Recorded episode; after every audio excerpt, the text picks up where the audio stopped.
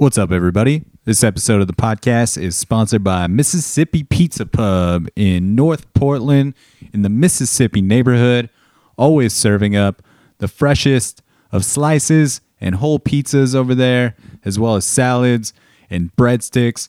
They got vegan options for all you vegan freaks out there, as well as great vegetarian options.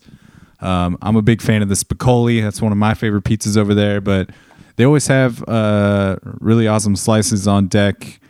That fancy veggie, fancy meat, and then you know like a, a pepperoni and a cheese. Some classics, always ready to go. Um, they're open late. They have daily lunch specials and happy hours. They have a really cool um, speakeasy style bar called the Atlantis Lounge in the back of of the uh, the venue.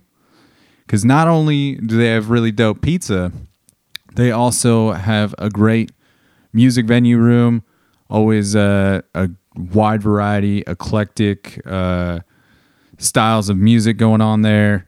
Um, they have early shows that start around 5 or 6 p.m., and those are kid, family friendly, all ages.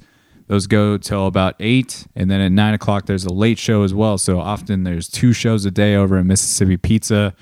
Uh, shout out to Dan, who does a great job booking over there and um, he's let me book quite a few nights, quite a few Dan Cable Present shows over there. So it's very cool to have Mississippi Pizza as a sponsor of this podcast. It is uh, a place that I enjoy very much, and honestly, some of my favorite pizza in town. So if you're if you're not from Portland and you're cruising to Portland, you should definitely go to Mississippi Pizza.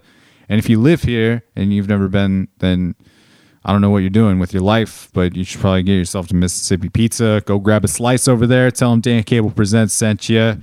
And let's get into this episode of the podcast. Hit it. Down at the uh, corner of the slowly down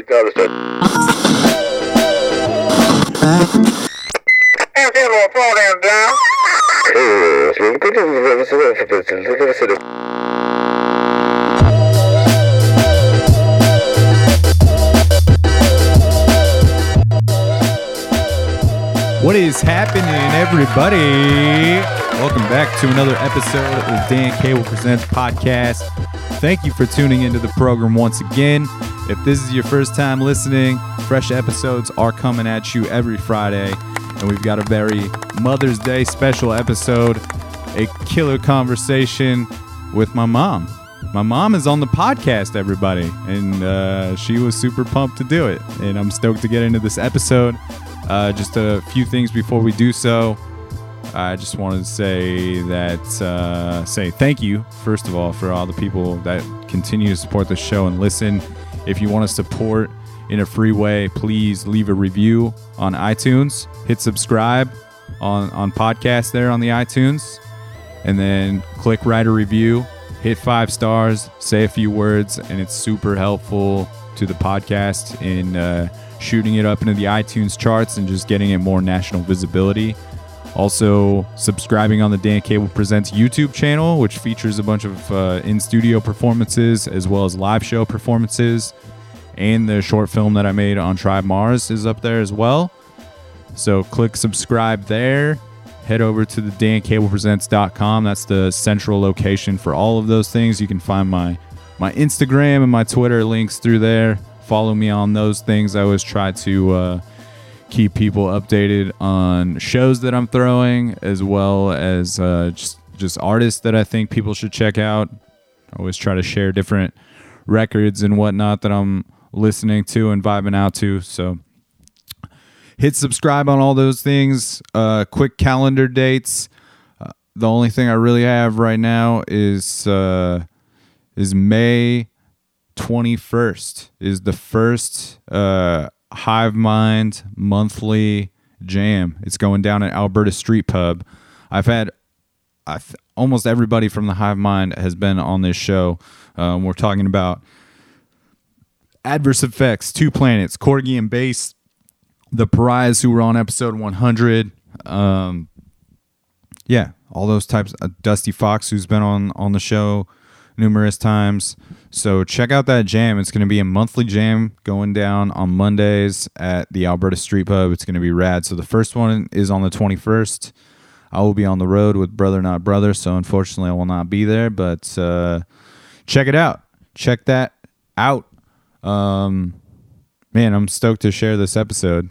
This is definitely different from anything that's really happened on the podcast. I think the closest thing that we could align this thing to is maybe like the Olivia Ashton episode.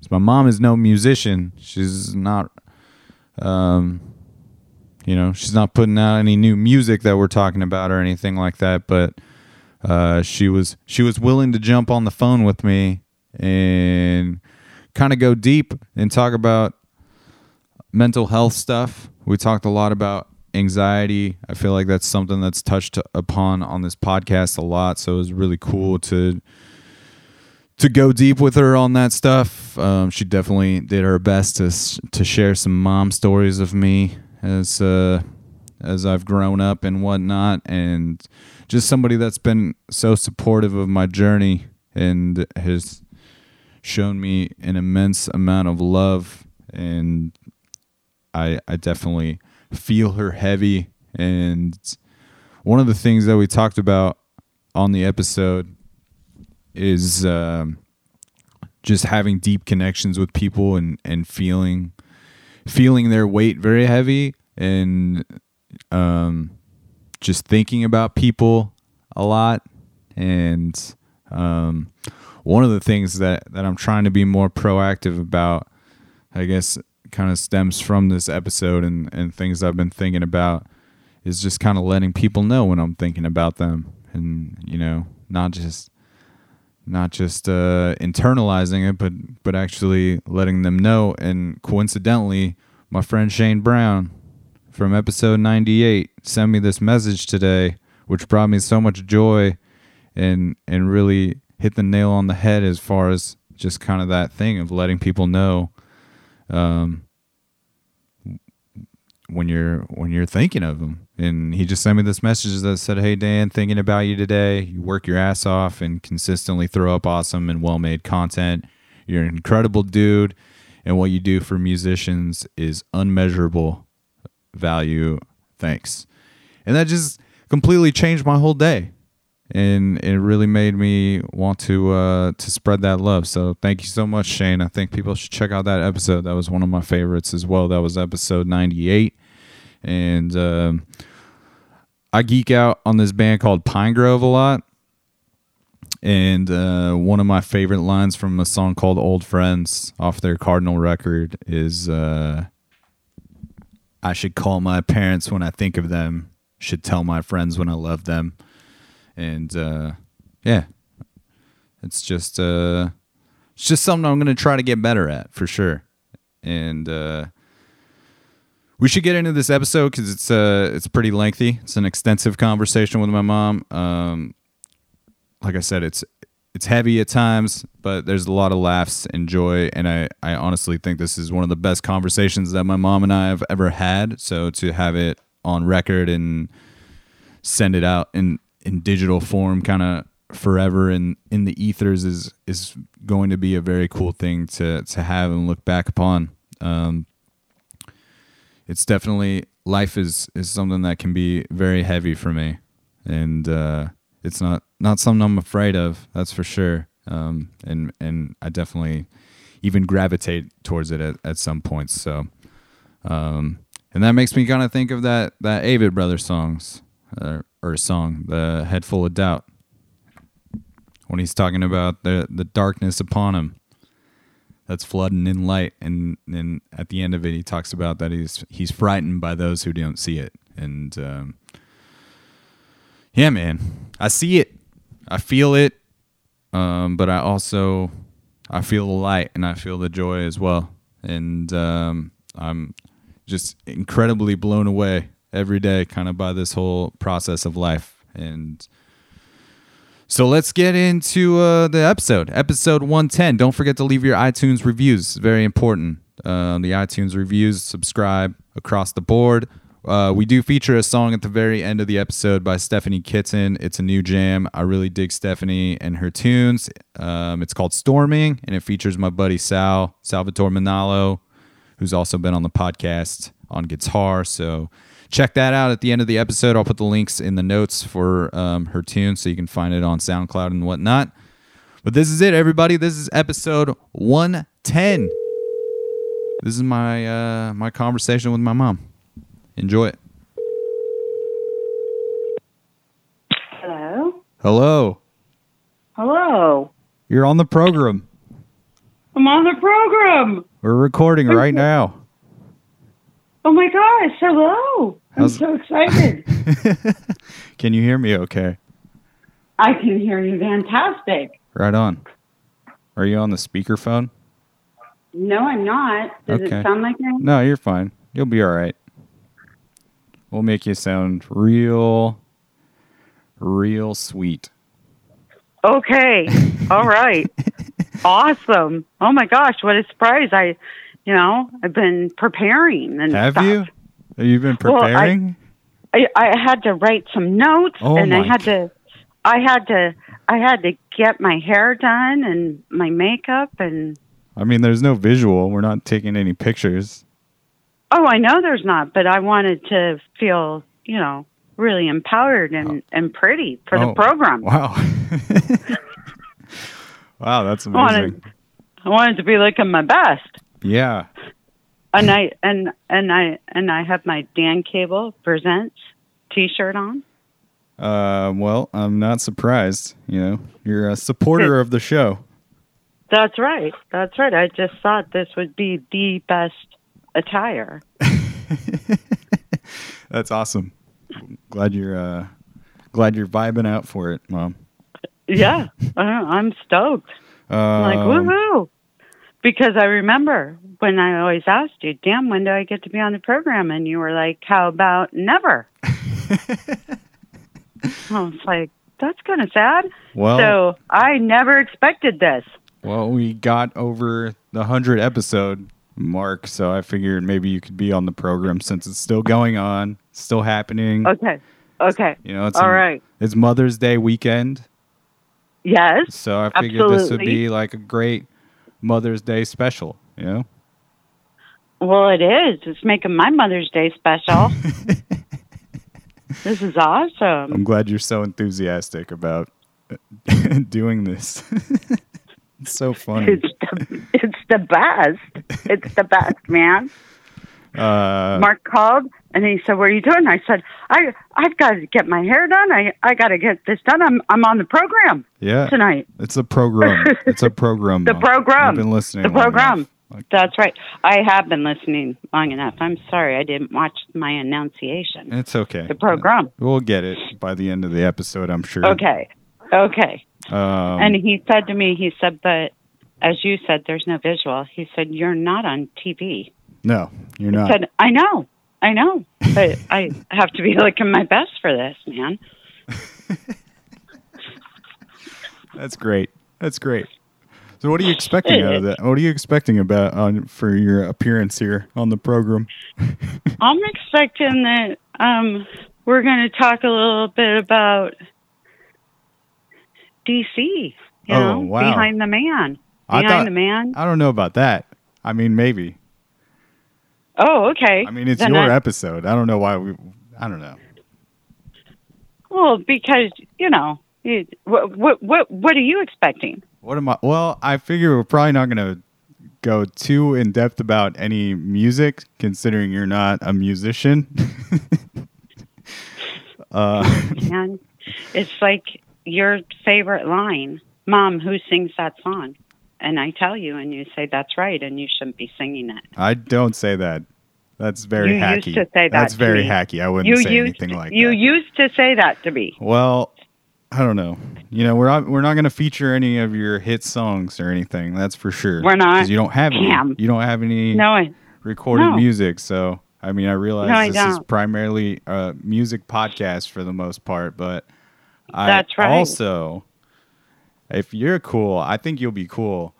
Uh, Are you? Are you? Uh, I I thought it'd be cool to maybe talk about some similarities in things that I have experienced, maybe over more in the last few years. But um, are you surprised by the amount? Because you listen to this show a lot. Are you Right. are you surprised by the amount of uh, people that come on and talk about how how much expressing themselves through their music or art helps them with their daily anxiety? No, I'm not at all. I think that part of part of being and I, I think that a lot of people who are artists um because they they that they struggle with anxiety and and depression For sure. and so I'm not that doesn't surprise me at all. I think that I just think that's I mean not across the board of course, but I just think that with artistic people that's sometimes a trait. yeah, definitely like looking for some sort of outlet. Well, not only not only that, that the outlet, and I think to to to have that much of an artistic personality and and to go that deep, I think that's part of the part of it.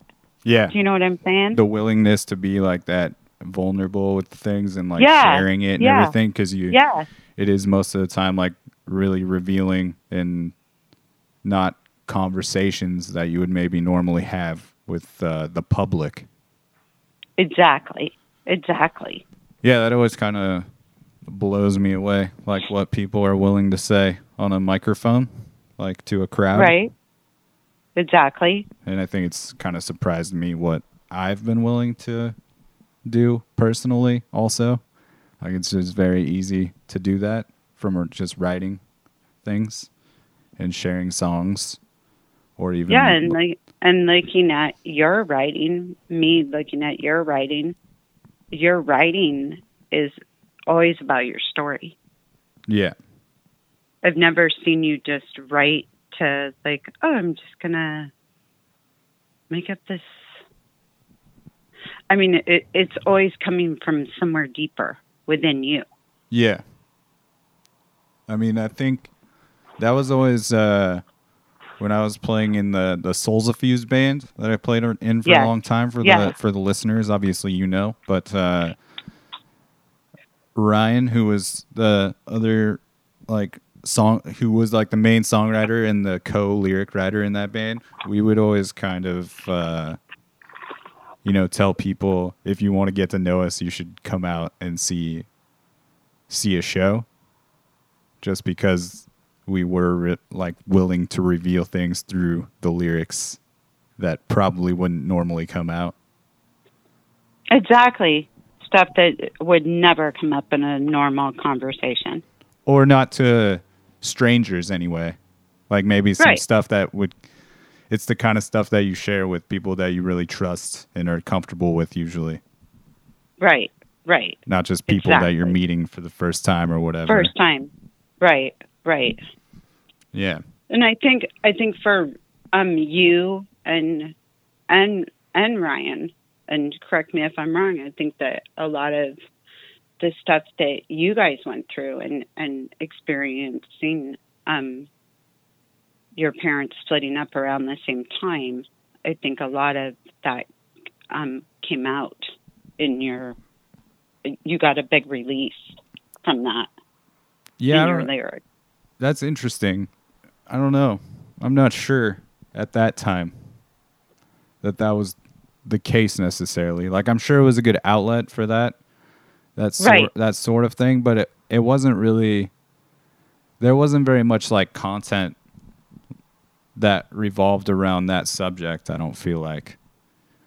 Nor Oh no, I'm not, I'm not talking about song content, but, but, just the I think that actual that was release. definitely yeah. I think that was something that you definitely shared together, and that music was definitely an outlet. Yeah, I think um, I think the thing that for music why why I became so strongly attached to it at or like around that time is because I feel like it's not something that I, I feel like music is always going to be there and always very reliable because it's not like a, a human person. Exactly. You know, like I, can I always feel that. like right. like music's not gonna leave unless I unless I go deaf. I'm never gonna Right. like music isn't just going to not going to be there one day. So I think that's that's like a, a huge attachment to it for me. Yeah, definitely. And I think too, then wouldn't you agree to putting that for, especially for you guys at that time, putting that to paper, recording it, having that album, that's, it's never going to go away, like you said. Yeah, that's the cool thing about all of this stuff is that it's uh, Right. just like this lifelong documentation. You know, it's like Exactly. some sort of physical or digital proof at this point, like of a life lived, I guess, in some way. Oh, yes. I think it, it tells the story. Yeah, for sure. Um, and I think that's so cool that you had that um, that creative process in you. That that because people just don't naturally come to that. I think that you either have it or you don't have it. yeah, I th- Do you agree know. with that? I do agree with the that you probably do naturally either have the itch to do it or not to do it, but especially Right. to kind of stick with it. Like Yes. I, I don't I mean obviously here in Portland where I'm at, a majority of the people I do know are people that are musicians or artists and kind of pursuing stuff, but that's just cuz that's kind of my community here Right? but uh, like I don't know I don't know like I don't know a ton of people from back home in like California that are still kind of like chasing down something in some way or or continuing to like pursue art very Right. intently and that's fine. I just it's not something I don't know. It's not But- something that everybody sticks with but I just kind of feel But for you, you you have such a passion and such a drive and and such a love for it that no matter what I see, no matter what form that takes, like you doing the podcast or putting shows together, um, managing a band or writing your own stuff and picking up your guitar, that that's a passion in you that is never I don't see that ever going away. yeah it's it's kind of And it drives you. yeah it's kind of it drives me fucking crazy is what it does I know. it's crazy I don't know yeah oh man I need to turn off the alerts But we got Twitter alerts going off during this all right oh my goodness. anyway, uh, yeah, there's definitely like nights or, or mornings where I where I wake up and I cannot stop thinking about this show that I want to put together or whatever. So it's it's Right. very like I don't know. Sometimes I don't feel like I have a choice in it. Sometimes I just become very like I get an idea in my head and then it becomes very obsessive to some degree. yeah, you can't let go of it. And I You just can't let go of it. I want to make it happen. And then I do make it happen as far as setting it up. And then I have to deal Right. with the real anxiety of it all, which is making the thing actually happen. You know, all the bullshit that kind of happens in between that you can't control, which is a lot of fun. Such as Just, you know, it's uh like it's fun booking shows, but there's always a lot of variables just as far as communication and Oh, maybe okay. availability or just you know little things that that yeah, are, so venues I mean everything plays into it. and then Venue, yeah. sound, lighting, obviously the people that you have performing. I think uh, mostly are people going to show up is the biggest Right. stressor, and you never know, and it's always kind of a dice roll, and that's the most stressful part for me. Just and not because I have like I'm not walking into a show as a promoter or booker expecting to make a bunch of money. I just want there to be Right. people there to see the people that are on the For actual band. bill. Like I want there to be people there for the bands. because and I think a lot of that for you the the other side of that is being a performer yourself and having done that album and recorded in LA and played there you know what that's like Yeah. to have to to and to not have people show up or to have a great show because so many people showed up Right. For sure. so I don't want to let them had- down. Right, right. Because you personally have, I don't think that you would feel that way if you hadn't personally experienced that. yeah, you're probably right. I mean, I think that's I mean, of course, I mean, it's, you take the job seriously and you want to do the best for your people, but I don't think you would feel as deeply committed and almost like responsible, right? absolutely. I feel like I'm responsible for, for- everybody to have a good time if it's my show. Right. But Right. then it's all but and I think I've been very fortunate that I've really only probably had one to two shows where I wasn't super happy with the turnout. Right. That's awesome. and so that's great. It's probably also because I feel like for the most part, I do I kind of do my homework of showing up to see bands play, and I pay attention to to the crowd. who's coming out to see them. You know, Right. and I mean, it kind of sucks that it has to be viewed that way, but sometimes it's like it is important to make sure that somebody is going to bring people out for the show. It might not be every single band on the bill, but somebody's kind of got to anchor it in some ways, which is nice. Exactly. Nice for the people that can't that don't consistently bring out as many people because then they get Right. like a good slot on a on a bill in front of people that they would have never gotten to play in front of and whatnot. Exactly. But I mean, yeah, my experience. I think my experience with the band, you know, doing that whole LA thing for a long time,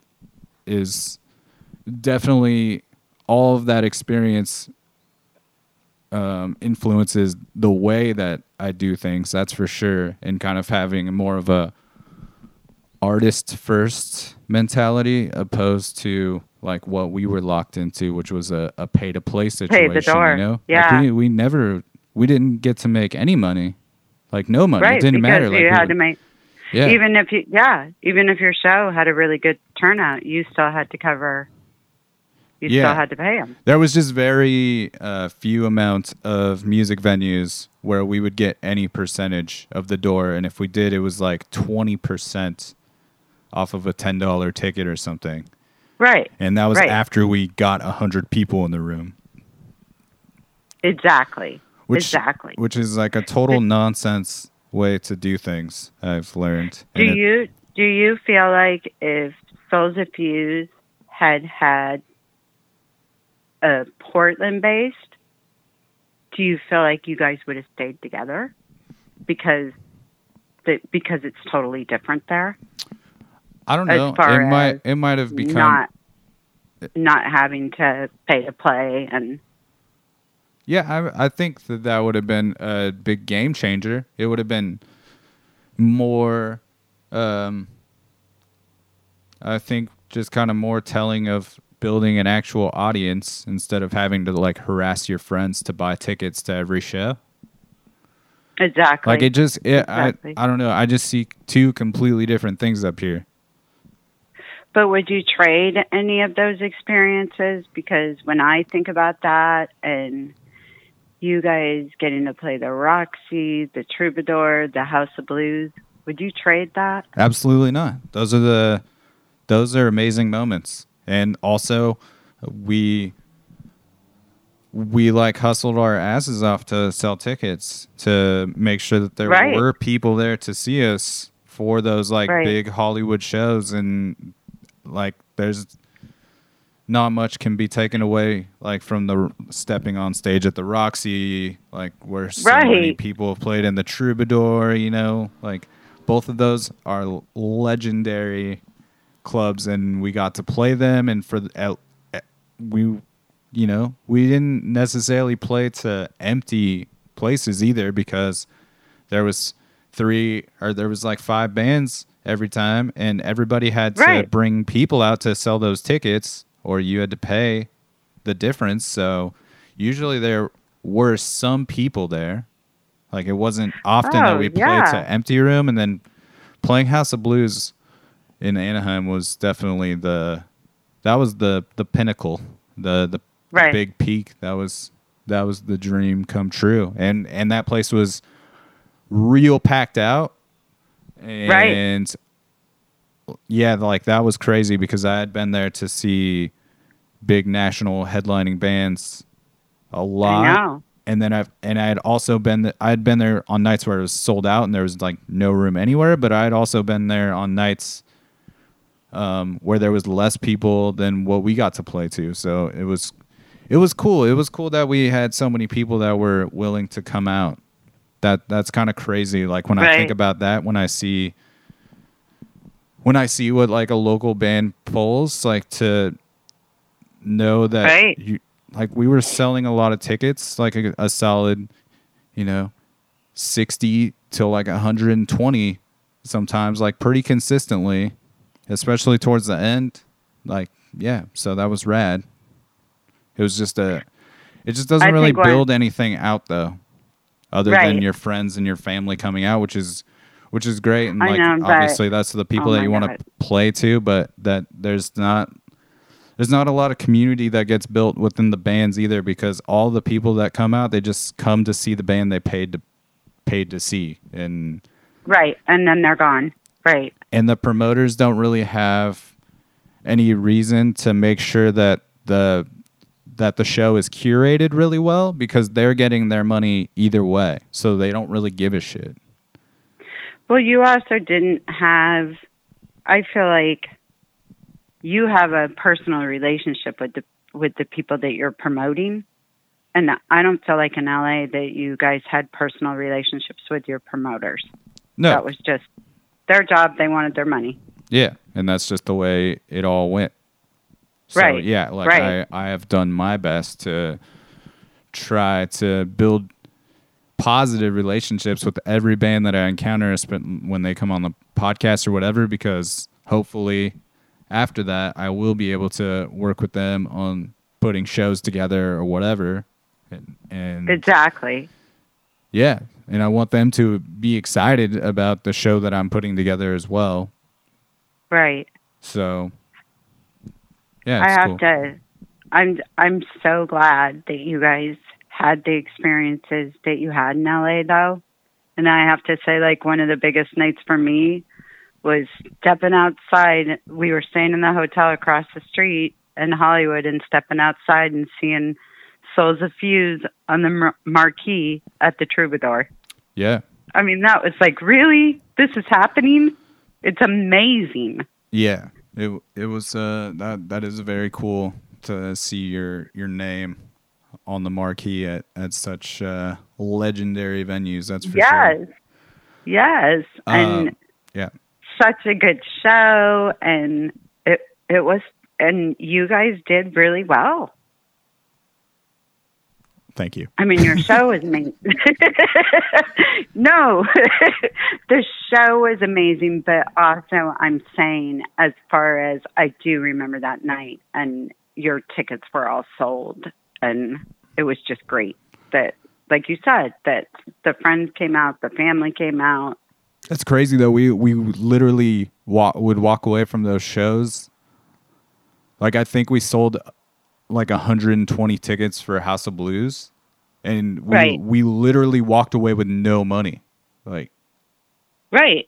Right. we just and the got Troubadour like, we and the just, Roxy. We just get you to didn't play make there. any money. You just Yeah. get to play pretty much. we it was we absurd. paid. We paid to play here. Yeah. But, But whatever. that's so great having that experience that you can take that to Portland and make it a a different experience for the people that you're promoting. Um, yeah, I try to, and I also am, am I don't know. There's, there's a And it, that you have a relationship with these people and that you care about them and their craft. Yeah, for sure. And I think there's only one that I know of of a company that kind of does that pay to play thing. And Right. I will just object against that so hard and will definitely Well, don't kinda you think like- that that for your Souls of Fuse is that what ultimately?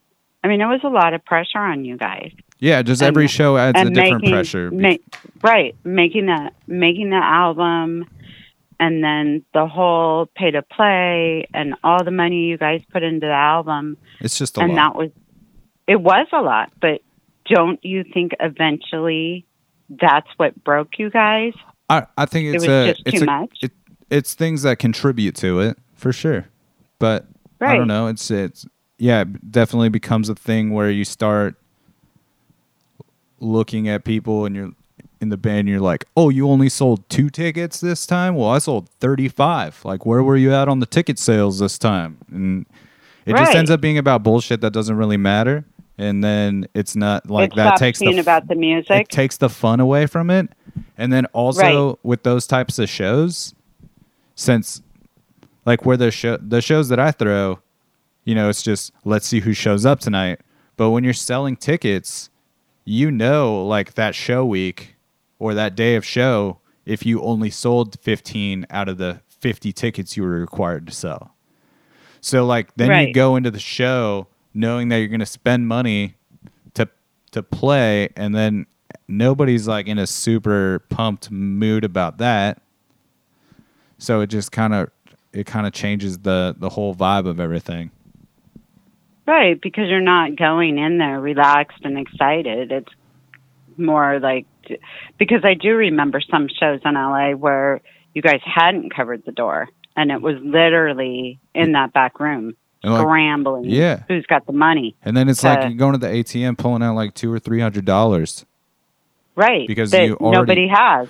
Yeah, because you did go out there already. Like LA wasn't super close. It was a good, you know, hour, Right. hour and a half Right. to get to Right. Hollywood. So you're driving out there. You already made the trip, and then there were like the twenty out of the fifty that you did sell. So you're not gonna have the people who drove out to LA for you not see a show. You're not, Right. and then also you're never gonna get to play if you do again. that. Like if you if you just bail on it, then Right. you're, you're fucked. So I don't know. It's all kind of crazy, but I I definitely learned a lot from that experience, and it was. uh yeah, it's crazy. I found some pictures recently since I just moved, and it's always a, it's always very much a trip to like look at those pictures.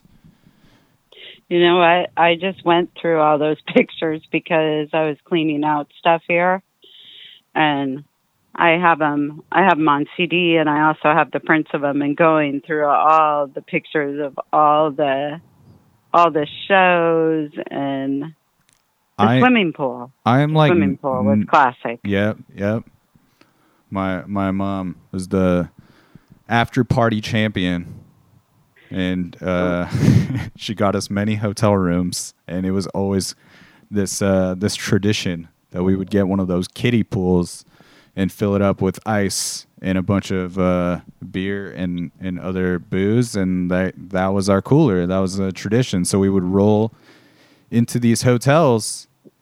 with our um, own swimming pool. yeah, you definitely like made us. That was that was so cool that you did all that because you you definitely made us feel very special and like rock star status But in some I- way to like be able to to play like the Hollywood show and then we're just like no we're down the Walk street across the staying we're street. staying across the street from the Roxy tonight in that big hotel and we With brought a swimming swimming pool pool. there earlier and people were just like we're just walking through the lobby with this like what the fuck are you doing Plastic swimming kiddie pool. yeah, just rolling into the to know. the to the suite and filling it up, and yeah, that was oh, and ro- super oh, cool. and the carts.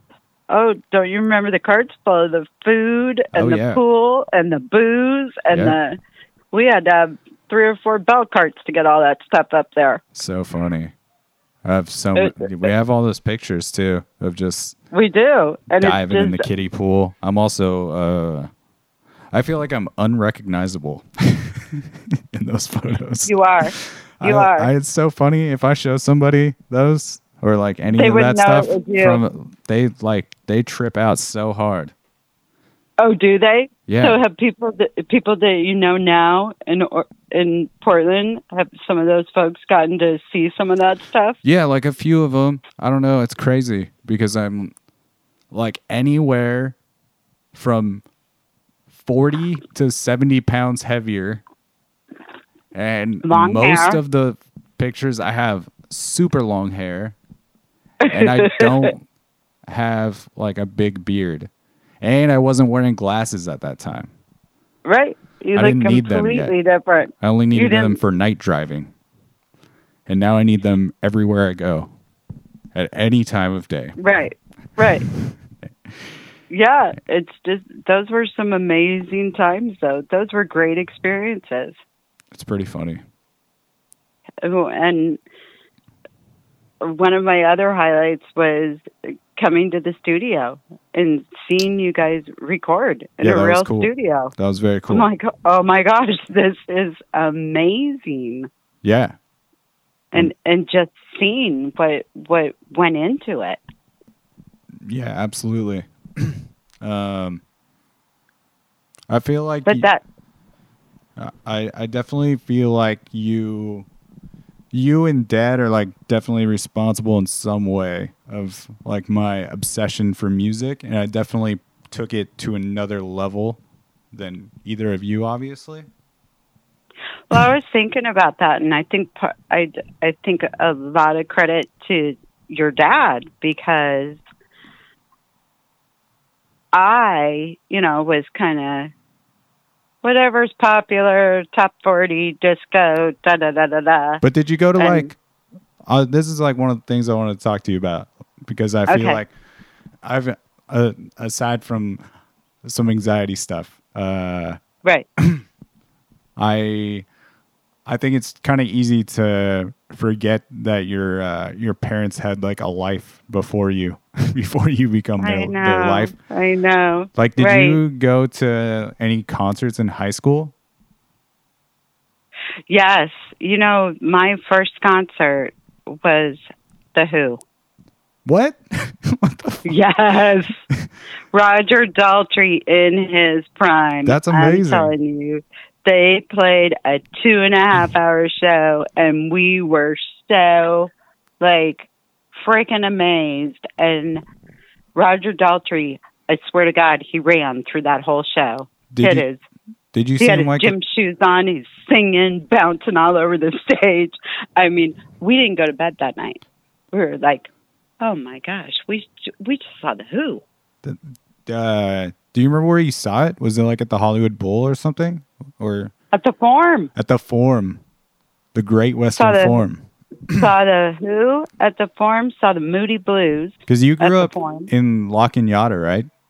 Right. So that's right. like So just that's in L.A. pretty much, like on the Pasadena Inglewood, side. Inglewood, All right. Inglewood. it's on the. It's Los Angeles.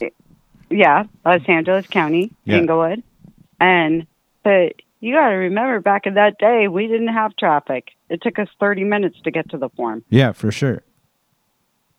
Damn. saw Mellencamp there, John Mellencamp. Nice, nice. I mean, just just some really good shows. But Was it kind of just a thing like your friends would invite you to go? th- this was back in the day. If you wanted concert tickets, you skipped school. And you go waited in line, in a right? line. Yeah, but like Yeah. who's Friends, who's who's friends. but the friends would be like, "Hey, we're going to go see the Who." Yeah, or something? Yeah, Cuz obviously, we I don't know. I know you're down we- to like camp in a line and skip school, especially Yeah. a school where your father was most likely the principal. well, my junior high school principal. Okay. But it it kind of followed you to high school because everybody knew who he was. So it was kind of like the superintendent and the um, high school principal were watching the watching everything you guys did. Yeah. that wasn't very cool. But but what I was going to say is yeah, having those really cool experiences, but then meeting your dad who was at a totally different level, He was real heavy into music. who had everything. I mean, this was just, you know, we were just switching over from cassette tapes to CDs and I and I meet him and he's got vinyl unbelievable collection like like you. I wish we And- knew that and- it was going to come yes, full circle. wish we knew that. so I could yes, have kept those wish records. we knew that then, and had an amazing sound system, stereo. You know, home stereo. always. I mean, people always, always, and people didn't like. I don't want to say that wasn't normal, but it was very expensive stuff. I mean, yeah, you were it was really like what he into sp- it, it was like what he spent his money on. right? That was his He like thing. always then, had a good stereo system in his car or in the house. He's a little less about it these days, but for a long time that was like all he gave a shit about with his stereo system. Exactly. Yeah, the electronics and the sound and the so I was introduced to all these artists that I never knew because like I said it uh, was going with the crowd and who's popular. Yeah, I yeah. mean- yeah, it's and- always crazy when I don't know. I always find out every time I hang out with him, I find out about a different like legendary band that he saw five times, and I was just like, "What?" Well, I was going to well I was going to say to you. So for him, I mean, the number of concerts that I went to, that was nothing. yeah, that's like what he did. In, in I feel week. like, yeah, I feel like he saw everybody that Yeah. you could possibly see. I mean, and he saw some of these people before they were famous. yeah, So I, I definitely feel like music was a strong influence because it was in our house and it was always, I mean, from the time you were born. I mean, it wasn't like, oh, we have a baby, let's turn this music no, down. no, no. Was like, turn it up. I do know that I caught on to like singing words like real quickly though. yes, you did. And- yes, you did. You and I, and you also you also had an astounding memory for for Still do. Hearing the music and picking up the lyrics and you'd be singing the song. um, I can't like- remember any lyrics now for anything now for for Right. new songs especially. But uh. But you did that. I mean, and and your it, your you had a very visual memory. still do, unfortunately. Um, That's not yeah, Yeah. that could be a good I thing remember- and a bad thing. I I don't know. I do. I don't know. I don't like to give myself. Uh, not trying to praise myself, but I do have like a weird, um, pretty photographic memory for very bizarre details about things. A lot of times for things that don't mean anything, which is very weird. But um, anyway, I Right. I do remember Right, like singing So- songs pretty early. But I guess what I Oh, want to yes. know is we've been talking about Phil Collins the last couple days because I am so I know. I'm so excited. Okay, so first concert, first concert. Phil Collins is is finally going on tour again for the first time in 14 years. But Do you remember? the first show you that you guys- I want to know. Do you remember? Do you remember going? listen, I'm trying to Yeah. I'm trying to set the table here. You're Oh, jumping ahead. You're, okay. This is a podcast. Okay. You can't just talk over me. People can't hear. That's right. You're interviewing me. Okay. No, it's I'll fine. settle down. It's fine. I remember. Okay, I remember going to Dodger Stadium for the Genesis concert. It was for the Right. for the I Can't Dance record. Right. But and I was only five, six at most. You were. You were five. I believe I was five. Because I know And we went and know- saw Phil Collins by himself when I was eight, and that was at the Forum. But right. I want. Uh, do you have any recollection on, like, why did you guys? Why did you guys take me? Like, whose idea was it to take me to the show? I mean, I'm I'm not saying. Yeah, I'm stoked you took me. I'm just. Yeah, I don't really. think, Who takes a five-year-old I- to well, I don't know. I- Genesis concert? I, I've I've when I went and saw the Foo Fighters for the first time like two years Right. ago, I was surprised. I don't know, I wasn't surprised, but a lot of people did bring their younger kids, And I don't know, like, I just, do you know what your mentality was or your and dad's mentality of taking me? Was it like, oh, he actually likes the music, we should take him with us? Or like, what was, what was the deal? That that you loved. You loved the music. Yeah. There was no question that you were. The were Genesis and was, Phil Collins specifically. Yes. Like, it was, yeah. there was no question there wasn't even a it wasn't even a discussion or a question if you were going. Of course you were going. That's so you cool. loved it. And do you remember where you sat? yeah, we sat real close. Like, Front row. Sure. I know we were Front real row. close Alpine courtesy of Alpine Car Stereo. at the Dodger Stadium. Yeah. at the Dodger Stadium. Yeah, that was and those tickets came from Alpine. And oh man, you didn't there you didn't sit. Yeah, for sure. You I, were I know. dancing, singing. I think people might think it's absurd, like maybe a little crazy that I feel like I, I but I definitely feel like I have uh, visual memories of that concert. Like I can I see the whole crazy. stage and everything. I can too. So and I, get- I know what I know what okay. I- you want to hear yeah. Wilder? Oh, I know what you wore. Oh, man. I know what you well, wore. I don't know what I wore. I know exactly what you wore. What did I wear? oh my gosh. You had your you were 5. Yeah. So you had your Osh gosh overalls. Oh man, crushing it. Overalls You are were. hip now too. That's that's You were. really full you were crushing it in your overalls, your cool sneakers, cool shirt. You were just, oh man. And I don't know if you remember this, but you were dancing with the Budweiser girl. Yeah, I do remember that. They Absolutely. thought that you were the cutest thing ever. they weren't, I thought they were pretty cute think- too. I think you did, but, but I think like some of the, the older gentlemen were like not very happy that you were getting all the Budweiser girl attention Yeah. because the Budweiser girls decided to hang out with Dan, dance with Dan, because they couldn't believe that this five year old was singing the songs, like knew the lyrics, Yeah, and absolutely. totally loving it For sure. just jamming. And then a few years later, awesome. a few years later, Phil went on tour by himself for his both sides That's of the story record, and you guys took me to that again. At the Forum. You know what's Yeah. crazy? What I remember about that What? is that was also in the time that was the early '90s. That was also when you had to like show up to a place that had Ticketmaster and like get in line and, and get the tickets. oh, yeah. And we sent uh, a neighborhood friend, Michael, who went with us, who was who was like a teenager Yes. in high school. yes.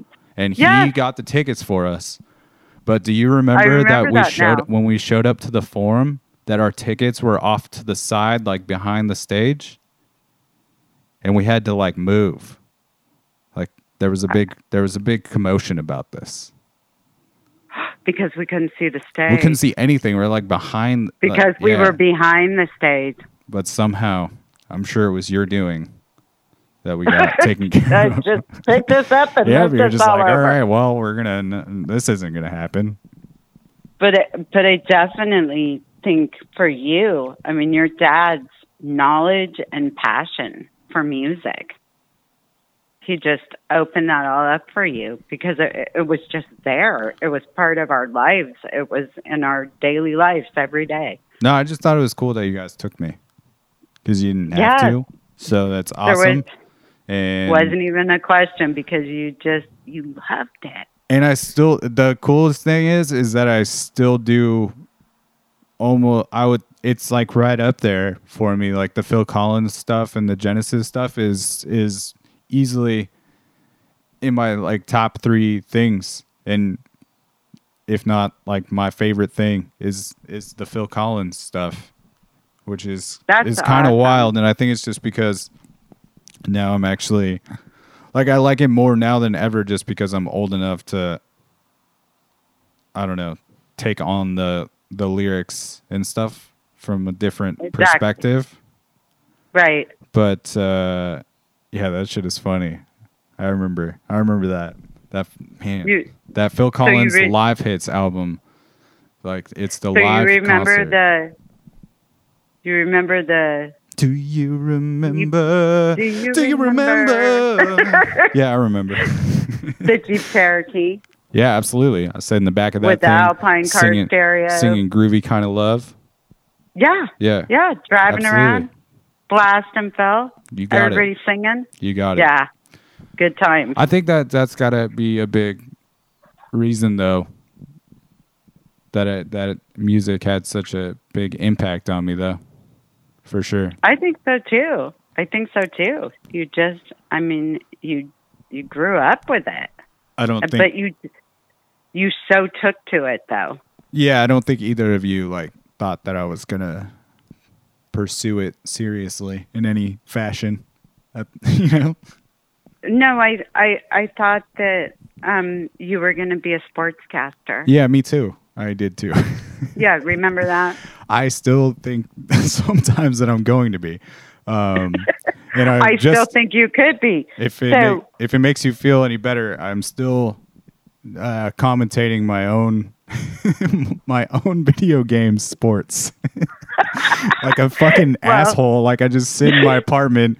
Oh, and he moves the puck there. Wow, that was real close, real close there. Making up narratives for shit, like for for fake teams. I don't even know what's happening. I'm I'm like a crazy person. It's amazing. oh, well, crazy person with the great memory.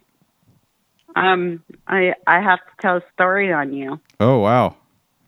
Um, so you used to go, and it was very, very funny because for a very long time you did not realize that we could hear the entire thing. So you used to go in to take your shower, and once the water went on, you would sing the Star Spangled Banner, and then you would say, all right, your starting lineup for tonight for the Chicago Blackhawks. You knew every player on that team. Yeah. You'd go through the whole. You'd go through the whole. The whole thing. You'd commentate the whole hockey game in the shower. Yeah, for sure. I But mean- it always started with the Star Spangled Banner. you always had to sing that. It's funny. I don't really care about that song anymore. It was hilarious. it was That's the amazing. funniest thing. And the funniest thing is you didn't think that we knew. Yeah, I'm sure. You just come I- out of the shower, like, no big deal. I did. I think I knew that every like that you guys could hear me commentating the video games, though. I just don't think I cared. Oh yeah, it was great. No, we eventually told you that we could hear the Star Spangled Banner and the commentating in the shower. But Santa, we loved it. he was we real, thought it was great. fake, whatever. Yeah, What? nothing. Um, I mean, you used to commentate to your dog, Eddie Belfour. yeah. Well, it was. Uh, sit- that's the watch hockey, and you'd call out the game to him. It's the the life of an only child. I had no other other kid to harass, so I just uh, I just announced video games to myself. It was wonderful. But did you did you feel lonely No, I didn't. only child? I didn't at all. And I it's probably the reasons I have so many close friends that I've known for 15 to 20 years plus and some 30 years plus. right? Like those I, people be just kind of became my family, I think. In like a brother in the brother sister way or whatever. Exactly. And I always remember just, I never wanted you to be lonely. So our house was always full. Just, I always wanted you to have people there and your Yeah. friends there. And I always wanted people to feel like they were welcome. You're like, why don't we invite some of your friends over so you're not fucking talking to yourself in your room? How about we do that? so you're not just commentating video games to yourself. Let's How get some, we let's get some other people over. That's awesome. Yeah, but it's so looking back at your friends though, places that they were. I mean, particularly Ryan and Bert and the Souls of Fuse crowd that your paths had crossed when you guys were so much younger, playing Oh, yeah. little league with Bert. Who would have crazy. ever known yeah, it is. It is. that? And playing little league with Ryan, who would have ever known that you guys would have turned out to not only be lifelong friends but end up in the band together. Right. Yeah. That that shit is all very wild to me. Life is crazy.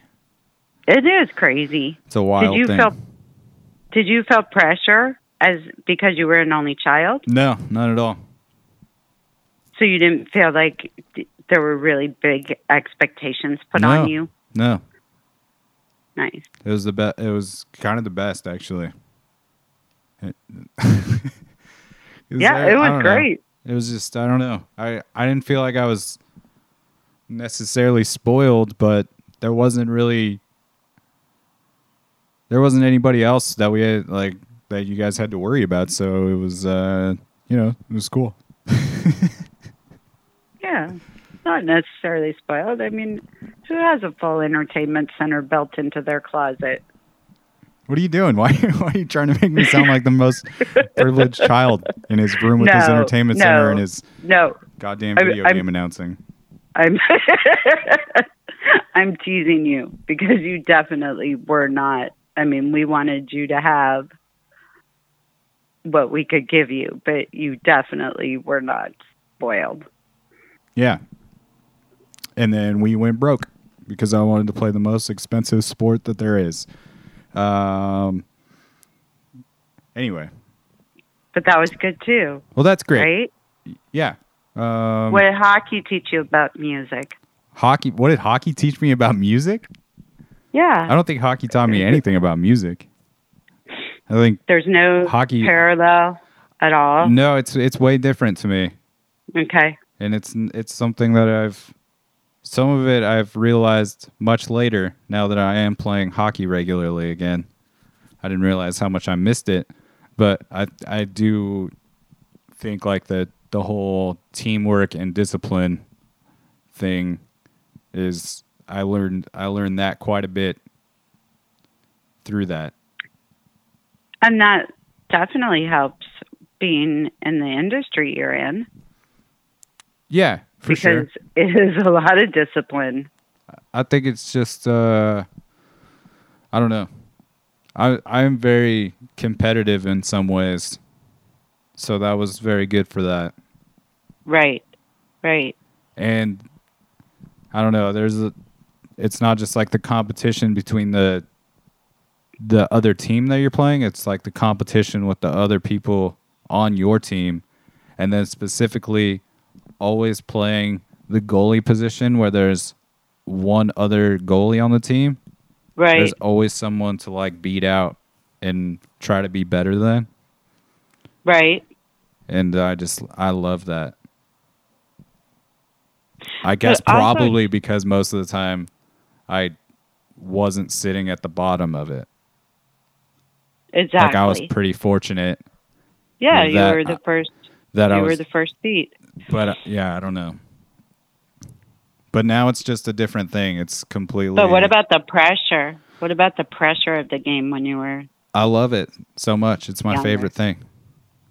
because there was so much pressure on you. I I don't know why Every I don't know why I enjoy it so much. But it's like I always want there to be a breakaway at the end of the game that determines whether the other team wins or ties it or loses or whatever. Like, Right. I always I love it. Like I don't know. It's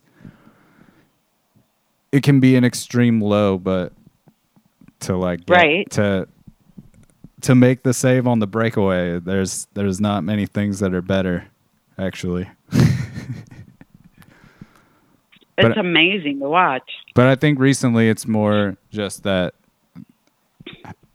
for the most part it's it's the most present that I can be a lot of the time.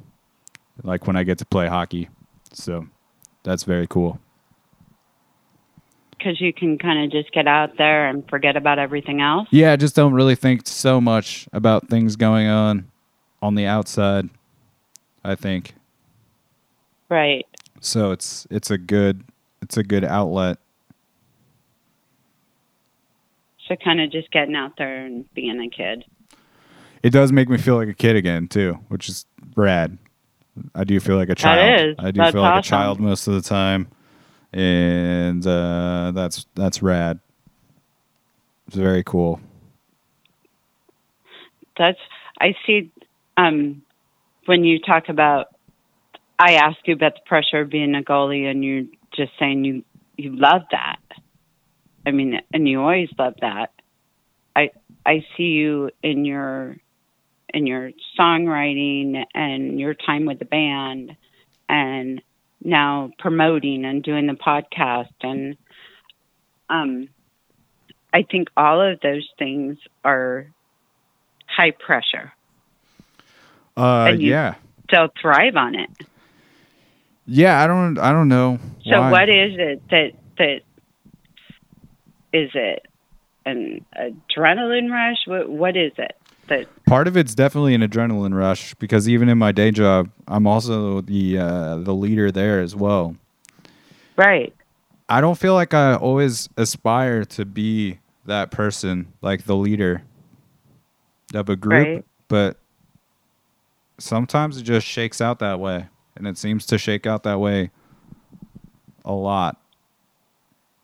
And what about because I don't see this in an arrogant way in you at all, but you just seem you have such such a high level of confidence.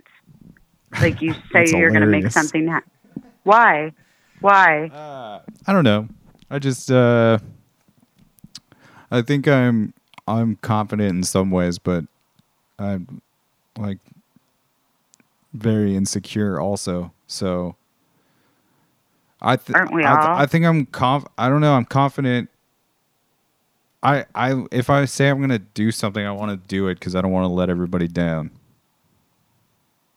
So is that what drives? Because, like I'm saying, I I don't see your, I don't see it coming off as arrogant or anything, but I see you stepping in and doing things and making stuff happen. And what I see is just confidence. Is that what's it driven by? Not wanting to let everybody down. I don't know. So it's not. So it's not necessarily. I mean, there's obviously some drive Like, and I can do confidence this stuff, because I think it's Yeah, but- just like wanting to. I just want to do something different, I guess, right, right. and I want to. I don't know. I'm not. I'm not really sure. Like why.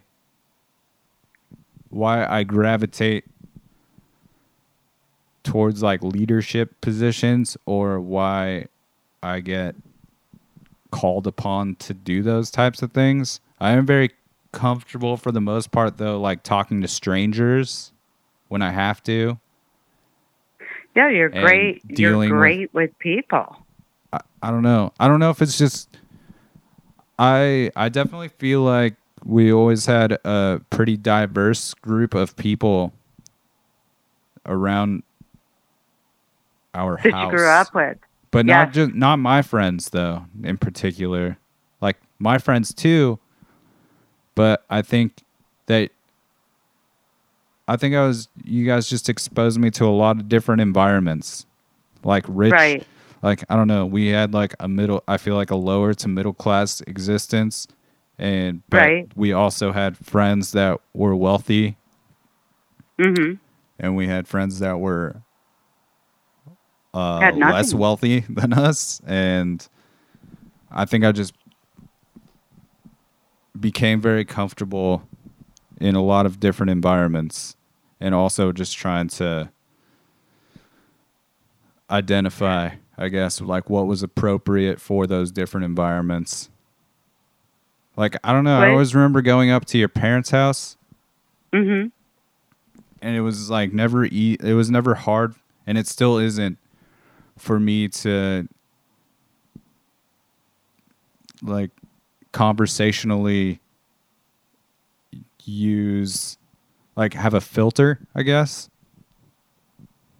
Exactly. like it's it's really easy for me not to say fuck around them Right. And it's not. I don't feel like And it's a thing of me being like and fake. I don't think it's. a and thi- also, oh. no, not at all. But don't you also think that also is because you're like, okay, these are my grandparents. I respect them. I know that they don't like that. Uh, yeah, I think it's just because I know So they they don't appreciate it very like Right. a lot. I mean, but I I don't know. I know that they don't really care so much either, but it's just like it's not super important to me that I use those words all the time. So and and I'm not I don't feel like I'm really censoring myself in any way. I just kind of understand what is What's appropriate suitable for for that yes situation for different and I think- I think that I'm pretty good for the most part identifying that across the board. So it's easy. It's always been fairly easy for me to like jump in and out of different groups and different types of people. exactly. Like I'm not I'm not uncomfortable usually. Um I still don't know that that answers the question of like what I don't know what drives me necessarily all the time.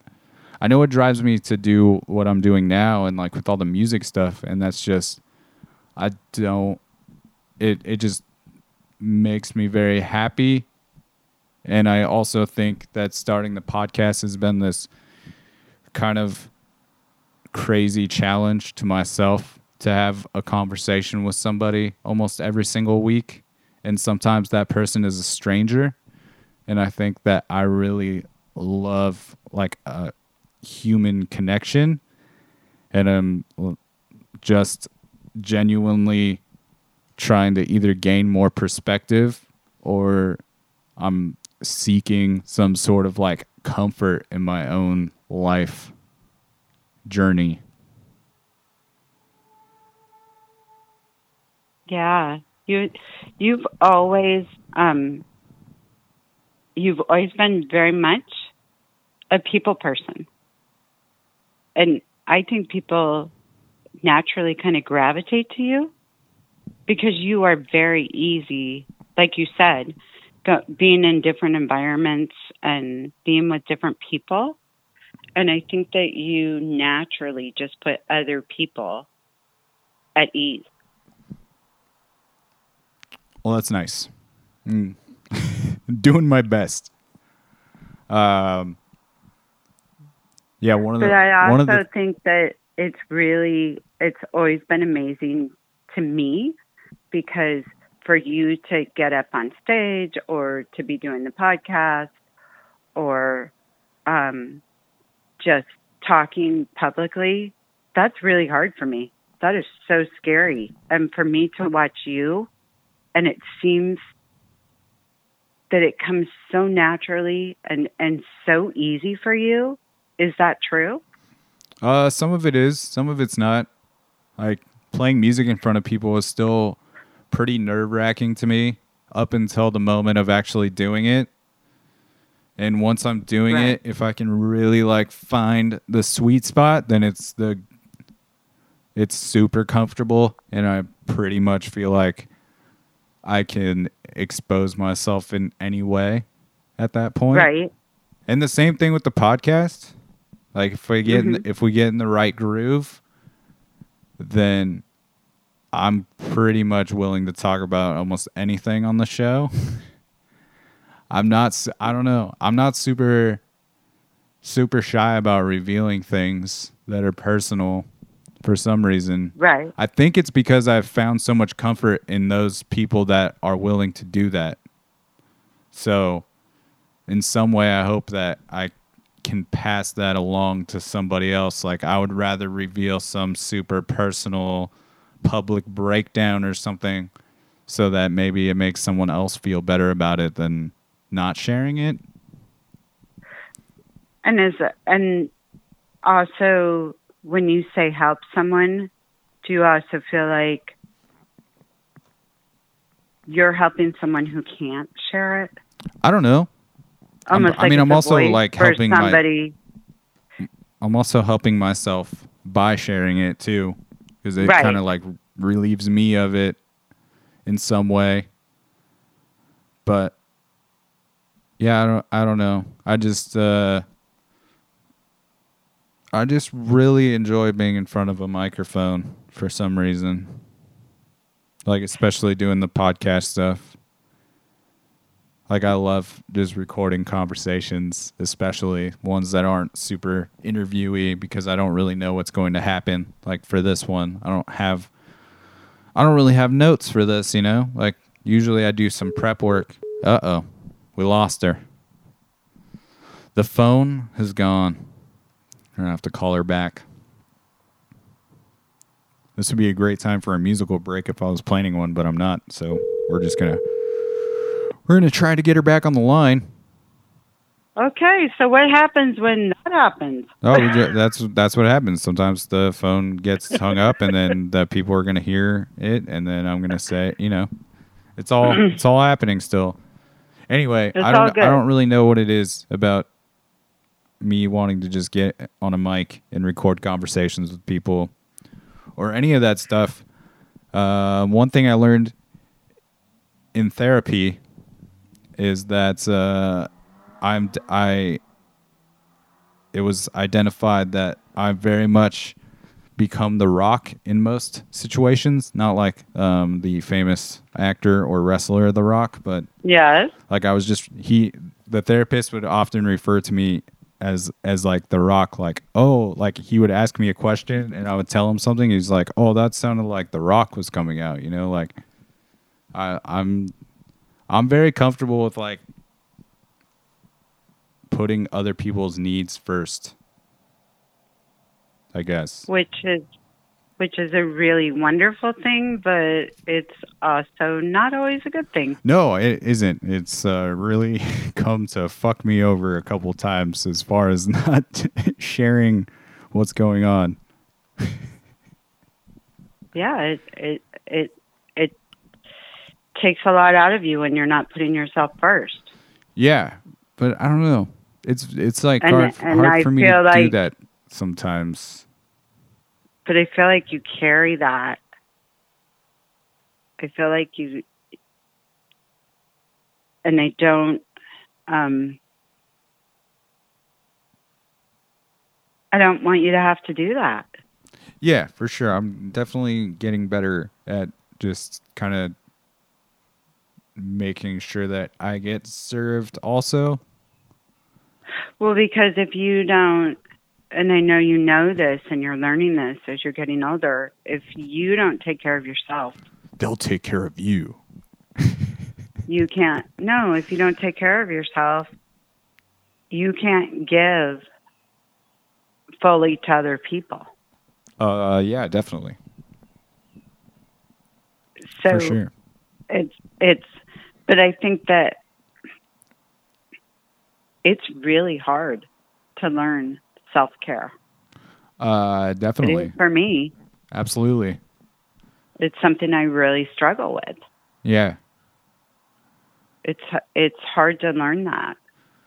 I think I'm often like But- worried that I'm gonna like I feel I don't always feel good about making something about me. And I, I think that's important perspective to have too, to not always make it about yourself. But I think like you were saying, it can be kind of uh, a slippery slope. Right, because I think that your tendency not to make things about you sometimes it it goes too far on that spectrum. So you don't get what you need. Yeah, for sure. But that's a really hard thing, at least it is for me.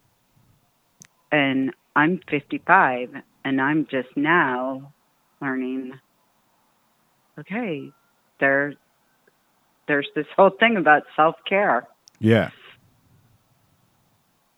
and that it's really important, but it's hard to practice. Yeah, for sure. Especially especially as you are, you're you're very you're not only are you a people person, you're a very caring person. And so I think it's really hard for people that are so um, I don't know what the word is that I'm looking for. So connected Yeah, for people sure.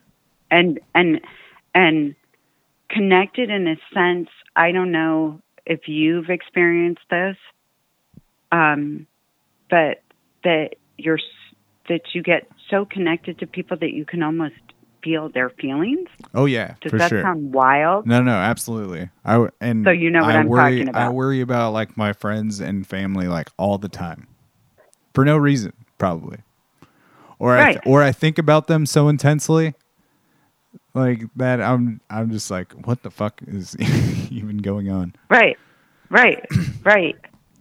And I'm just, and I so appreciate that because I'm trying to figure out all this stuff and just realizing that I never knew that for me, that that's not always a good thing to be feeling this deeply and so intensely worried about all the people in my life Yeah, for sure. Uh, to the point that it's kind of weird because I'm like, okay, this is really weird because I am feeling this from this person Yeah, and internalizing it. I think they I- don't even have to say anything. That's funny. I think that's a, a big reason that I that I uh do try to handle a lot of my problems or things of that nature on my own, which I I think I I have gotten pretty good at in a positive way. Right?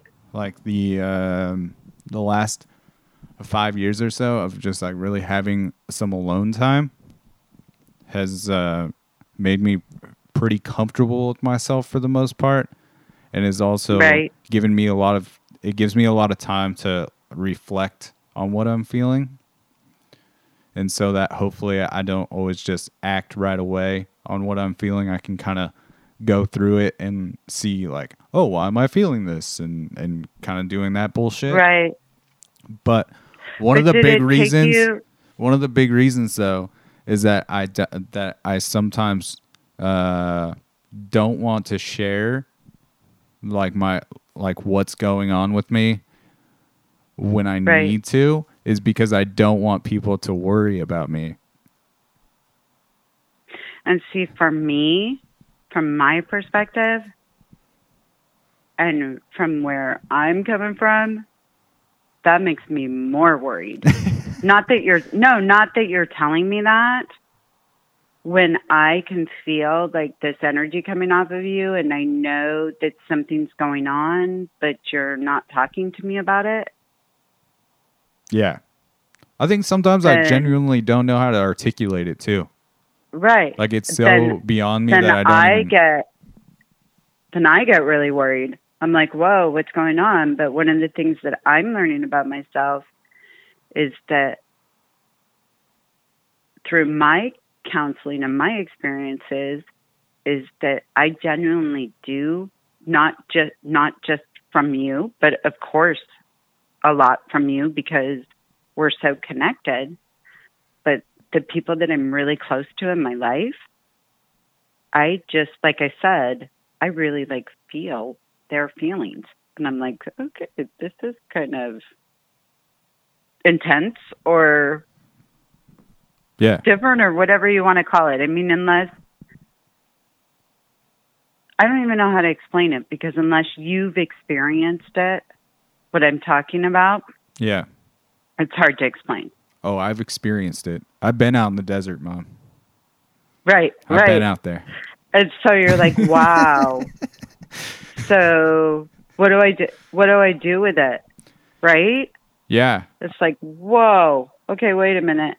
And not, but I'm so grateful that I'm learning this and recognizing it now, and I've been able to work through some of that because it's made me um, realize that not only do I not have to take on all of everybody else's stuff, but I need to have some boundaries yeah. because it really affects me when I get too deep into stuff that I'm not. I don't know. I understand. I don't think I know how to explain that very well.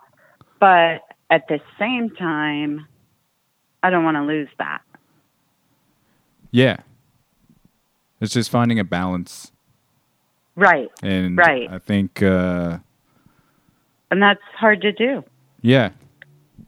But I don't know. I think that's why the uh, doing some therapy was pretty beneficial for me to have somebody to unload things on that I didn't have to worry about worrying about me.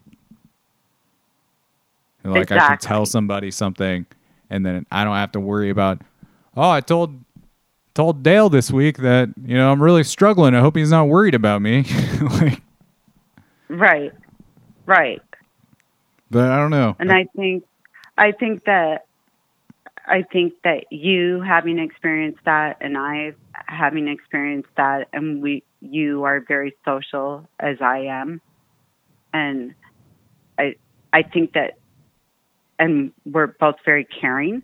I think that sometimes with you and I, that's what makes us butt heads sometimes. yeah, for sure.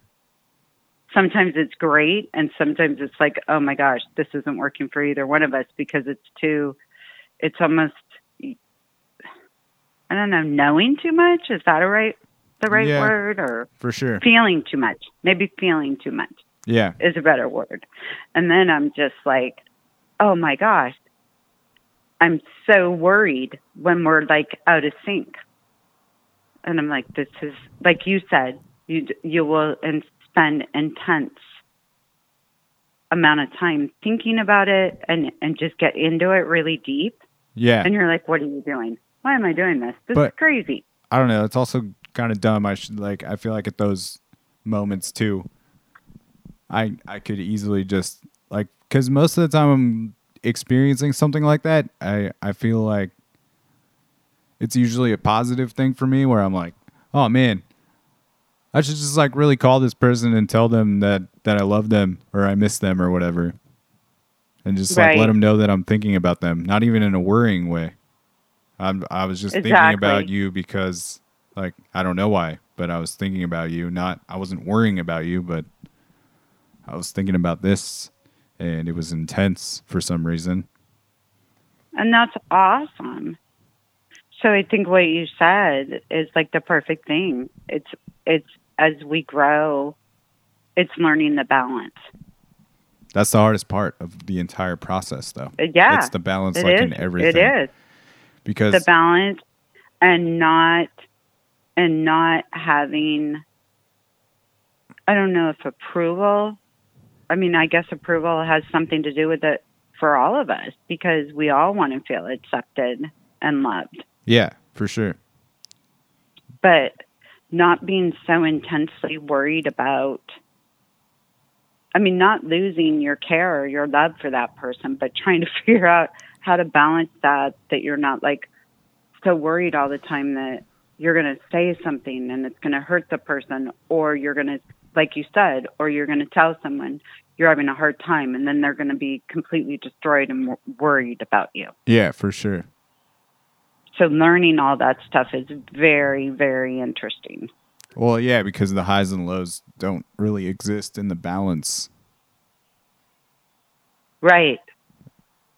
So, Exactly. do you? Exactly. Uh, And what and what do you and and do you think um, the highs and lows are? Do you think that that is everybody in life, or like at the beginning of the conversation, where you asked me, was I surprised in the creative process what people are willing to share? um, and and I and I said no because I think that creative people have that side to them. Do you think that's I don't know that everybody experiences depression or highs and lows oh, of okay so now? extreme. oh, like, so- okay. I'm sorry. so So, now we're talking. Okay, so we're specifically talking about depression now. I don't know. I'm just saying the high. Well, the highs and lows. The lows have to come from somewhere. I mean, I was just saying if Right. you're experiencing high like extreme highs and lows, then you're probably dealing with some sort of depression. Right. But everybody has Right. to experience the highs and lows of life. There's Right. and I th- and I was I was talking generalized, but do you see in the music industry or with artists, do you see more extreme highs and lows no, in that community? Uh, I don't know. Maybe it's possible. I think I I think you encounter maybe encounter just like we were talking about the willingness to reveal. I think you just encounter more people that are dealing with it more openly. right. So, so- not necessarily that not necessarily that it's creative people who have that. It's that they're more open with it. Yeah. I don't know. I Because everybody probably does. Yeah. I think everybody has to deal with deal with it in different ways. But Right. Maybe maybe Right. not. Some some people are maybe anxiety free. I don't really I don't know I'm not really I I've tried to pinpoint I don't really know what it was like without more anxiety at this point, I don't think. I think I'm just so much more aware that I that I have tendencies to experience different levels of it now. And what do you do? I'm just but way more conscious you are of it. more, But now that you are more conscious of it and you've done some therapy, has it taught you better how to deal with it? Uh, definitely. But it's also it's it's very interesting. I didn't ever think that I was going to have to deal with it either. Like I I don't know. Like 2 years ago, I probably like wouldn't have been thinking about if I'm going to have a panic attack in public. You know? Exactly. Like that wasn't that wasn't really on the radar. I feel like I I had experienced some very low degrees of some panic attack during times of real struggle, but nothing Right. to that degree of like walking in somewhere and sitting down and be like, "Oh my god, what if I have a panic attack in here? How am I going to get out?" How are you going to get out? So like those weren't thoughts that I necessarily ever had or thought about dealing with, which is Right. giving me like a tremendous amount of empathy for others, probably specifically uh, yourself, just for knowing like how much how much of that you've like dealt with for such a like a long time in your life. And it's so um it's so hard for me though to and I don't want you to take this on. To like watch me deal with it. Yeah. Yeah, I would if imagine. I could take if I could take anything away from your life, it would be that. for sure. I I think I And I- I, have been on my knees, begging, screaming, God, give this, let this just be on me. Don't Yeah. let this be on my son. but I don't like I don't want that for you either. So I just have to Yeah, I we just both try don't look want at it it for more each other. I don't know. I just have to try to look at it more positively, I think. And just like maybe it- hope that it's it's trying to like show me something. Like for as scary Right. and unpredictable as it can be. Like I think it's just sometimes you just got to like give into it and go with it and like Right. it's gonna I And- I know it's going to be okay. Like it's gonna be fine.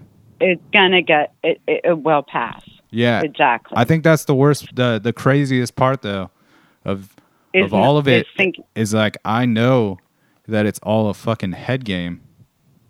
right. Like I I I know that.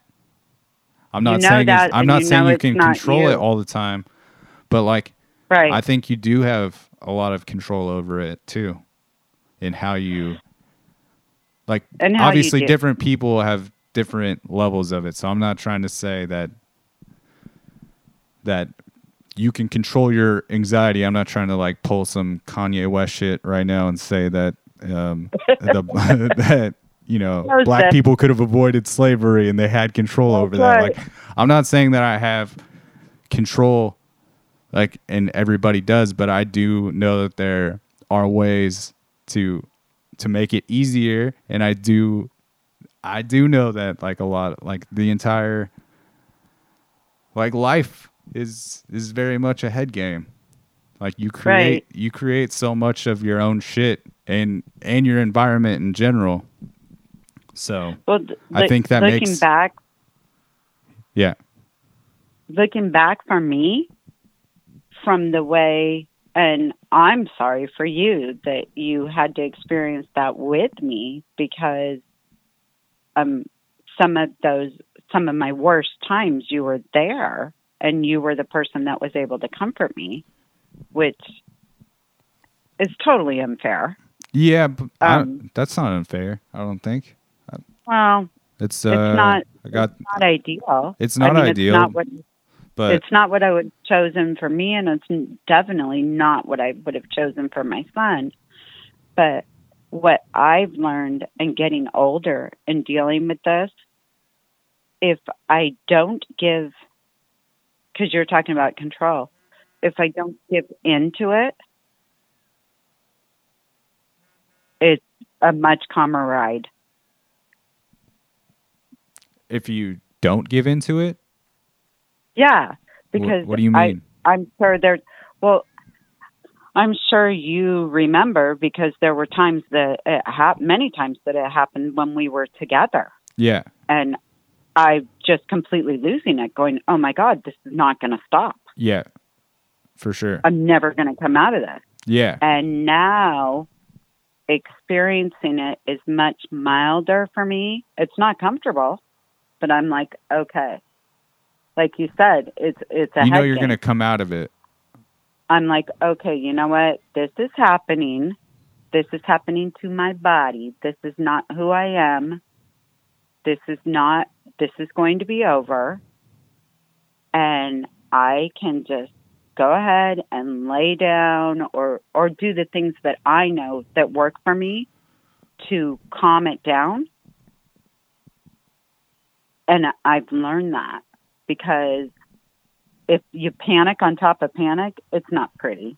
yeah for sure it just makes, Makes, it it a hundred times worse. it's just like anything like once you're frustrated and you start Mhm. like dropping things or fucking things up like the more frustrated Right. you get then the more like and then everything's like oh i'm just having the shittiest day i dropped this and then this happened Right, It's right. like because you right, just carry right. that same energy into everything Right. and then everything becomes like a disaster Right. So I just have to, I have to just let it pass now. And I know before I, I handled it so differently, but only because at that time, that was the only way I knew how to cope with it. yeah for sure and and now I have different coping skills and they're huge but you're right it takes a lot of takes a lot of self-discipline to not to not just go all the way with it yeah it's kind of crazy uh, You yeah just have it all of a sudden you just feel like am I like I'll be somewhere I'm just like am I going to pass out right here in front of all of these people for no reason right, Right. now? Right And then I just I don't know. I just bear through or it. to or to be in a conversation with somebody and having a great time and all of a sudden out of nowhere you're getting this million mile an hour adrenaline rush and you feel this heat coming up and your heart beating a million miles an hour and you're like really yeah, it's this crazy. happening right now right now in this place Yeah. with this person or with all these people or and and just kind of have to be like okay i'm i'm okay it's isn't happening. Yeah. I'm, I- I can do this. I can deal with this. And like you said, to not, um, to not have to put that on the people around you. I'm I'm very aware of that now, Yeah. and so it's really hard sometimes to be like, okay, I can do this.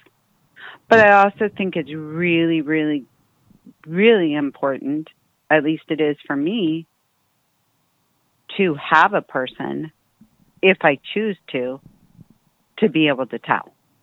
Yeah, okay, absolutely. this is happening right now. I'm I know I'm going to be okay, but I need to tell you that this is happening. And it's very calm now for me, whereas before what your memories would be, I mean, I would just panic on top of the panic. right. Be like, "Okay, this is it. I'm dying right here, right now." Yeah, for sure. Or or you know, for me, sometimes it's not I'm dying. It's like, "Oh my gosh, this is never going to stop." Yeah, that's the scariest part of it is like when you think like, "Oh my god, this is how I'm going to feel forever now." You hit it right the nail on the head. That is the scariest part for me. I think that's why that's why a lot of times uh, people people freak out so hard on drugs. Right. Like I don't know, that's like a, just a. I feel like it's a pretty big like- general rule that that uh, that everybody will tell you.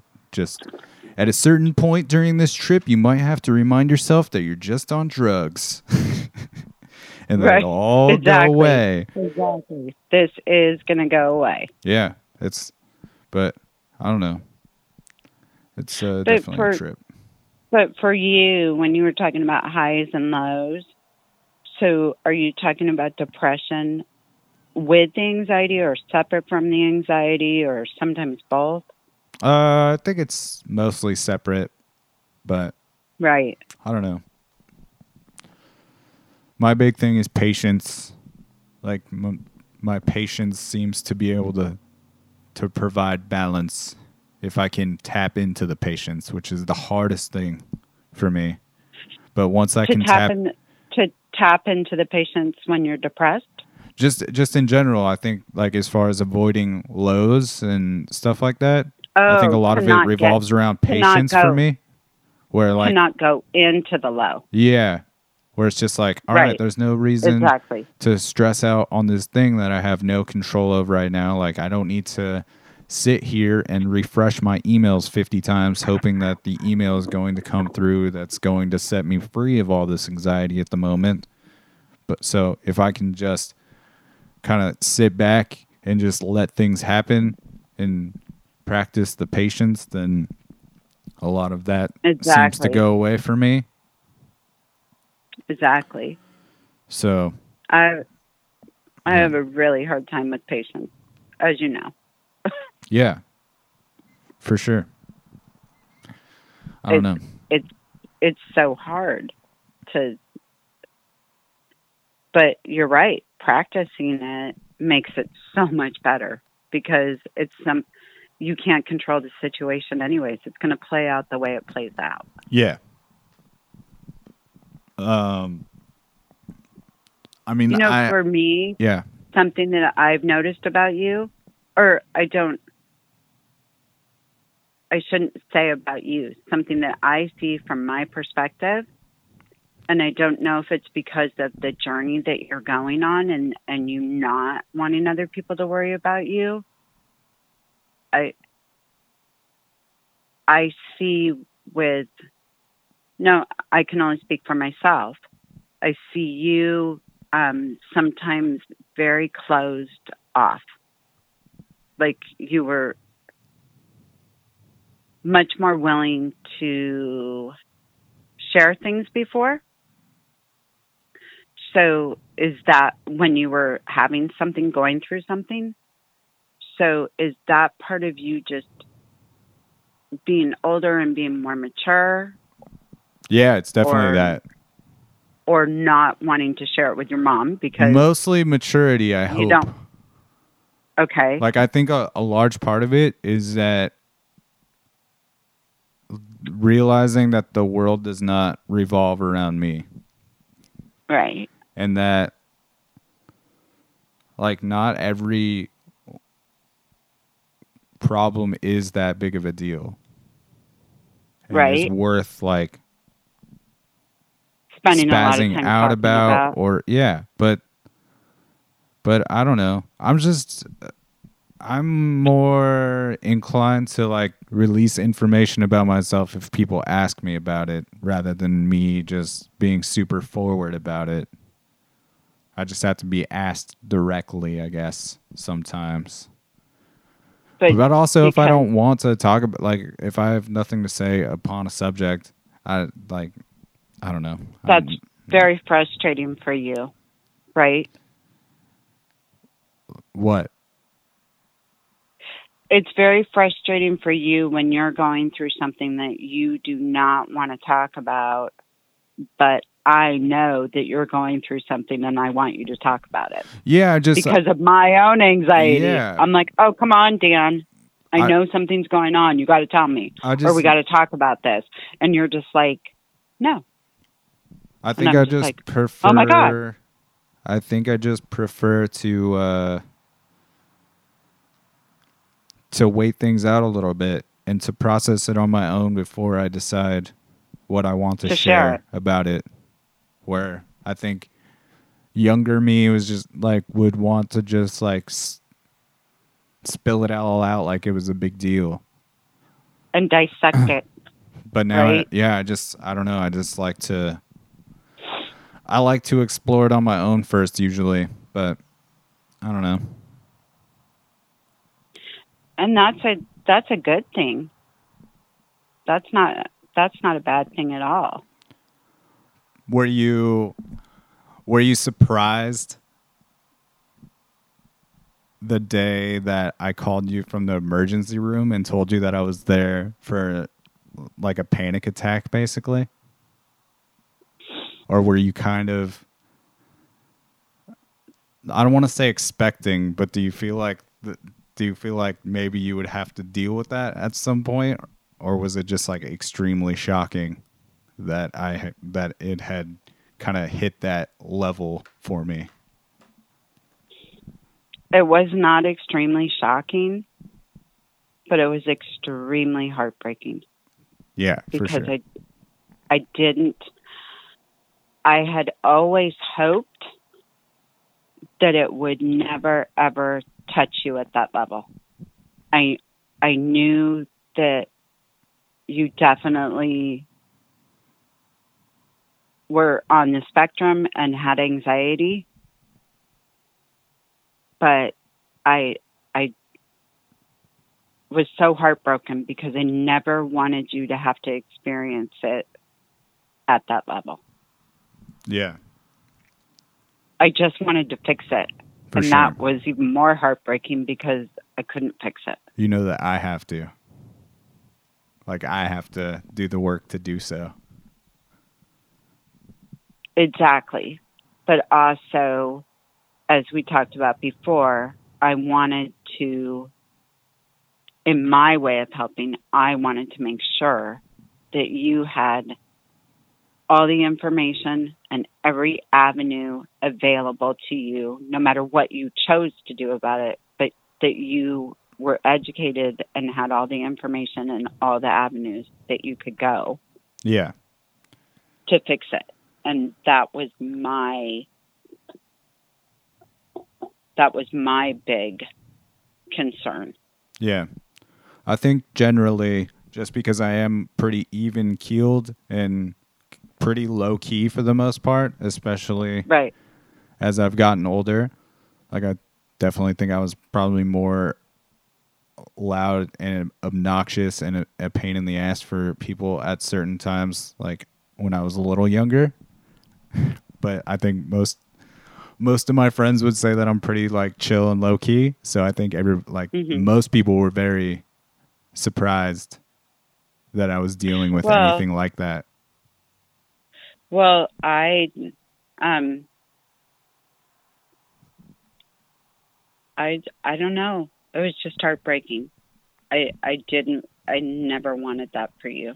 Yeah, of course not. and and also when you were talking about being so chill and low key i was also like wow that this can't be happening because not only is this my son and i don't want it for him this is also a person that has always felt like a very very strong and safe place Yeah.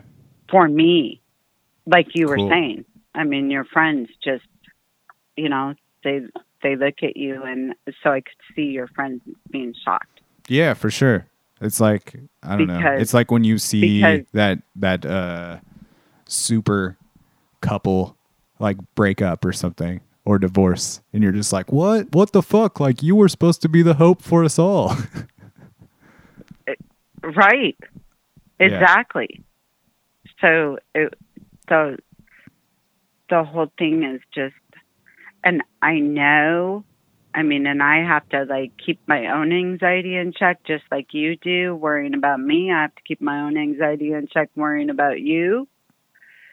And and I do know, having lived through it and coming out the other side, that you do live through it and and you get stronger and you can help people yeah. It's from tough. having had that had that experience. So I know that I know that I know that you're going to be okay. yeah. But it's practicing sometimes. I'm like, nope, I'm not going to go there because he's going to be fine. Yeah, it's definitely taught me a lot about myself and just made me explore things. So it's it's been a blessing as much as it's been a curse. Definitely one of those things. And Well, like you said, empathy for other people. yeah, it's made me I mean, look that- at your your life journey specifically like so differently. Oh shit. It just, I mean,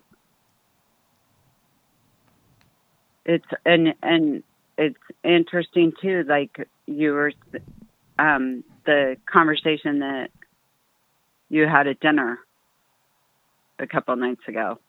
Yeah. What, um, what did that feel like to be talking to another person in our circle who experiences that? Um, I think it, to a degree it's comforting. Like I like talking Yeah. to any, like I love talking to anybody uh, that has like anxiety problems about their anxiety because I think it's really interesting.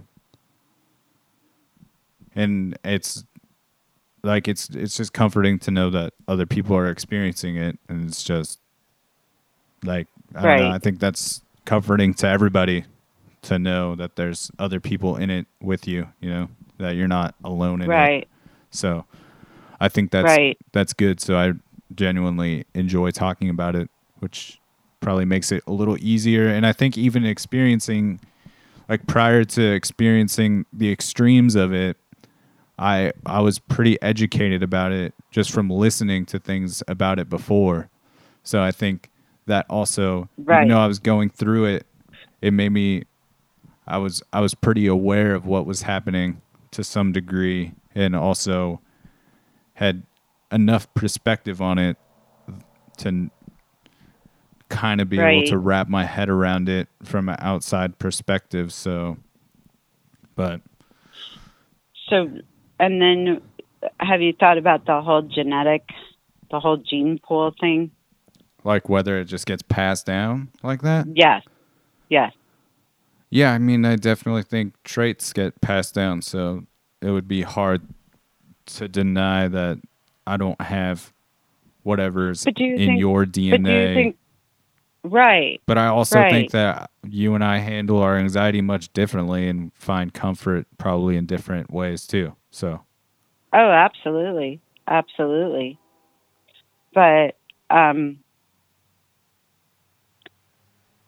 I um it's just so interesting because I even look back 10 years to today how I handle it now is completely different. well, that's good, right? Oh, yes. It's Yeah. excellent. I mean, that's It's not it's not something that I feel like anymore that I necessarily want to pick up the phone and call you, for instance, or or the grandparents. Yeah. Where before I wanted to do that, and and now I'm like, wait a minute, I don't need to do that because this is going to be over, and I I can do this. For sure. Uh, but it's also Um, nice to know that that you can like that there is somebody to call. Oh, yeah. Like, I think that that's comforting to me most of the time to know that I can call you or dad Oh. or any or anybody really. I'm just usually like you said like you're better I'm good at writing it out and knowing Right. where that where that threshold Right. is where I do need to pick up the phone, Right. but Absolutely, And I've because def- I because that's really comforting to me too. Because I know that if it's not a situation where I feel like I can just hang out with it, I I know when I do need to call somebody, and it's very comforting that I know that I can call you yeah. Same. Likewise. because because you know because because we've had the experience Yeah.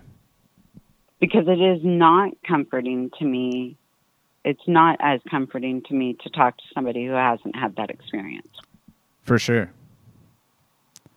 because it, it's very to have somebody just look at you like okay whatever Yeah. For sure. And I'm not saying people don't do that. I'm not saying people do that, but I think people who haven't experienced that, their natural reaction is they want you to be okay because they love you and care about you, but it's kind of like snap out of it. Do you know what I'm saying? yeah, for sure. Whereas somebody who's experienced it can talk to you about it, Right. talk through it with you. Right. Yeah, it's definitely all a learning process. Like being it's been a little over a year since Right. like having those two pretty Right. brutal panic attacks. And uh, yeah, it's like much different now. Like I definitely know how to manage my stuff or like check in with my emotions, I guess, or what- whatever the fuck I need to do to act like right. like I'm not Right. freaking out or whatever. But Exactly.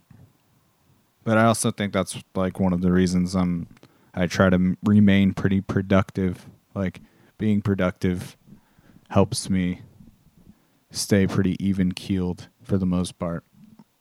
Like I like doing Oh, a lot of things and I like doing Right. I like doing things for other like for other people or whatever, like helping out however I can or whatever.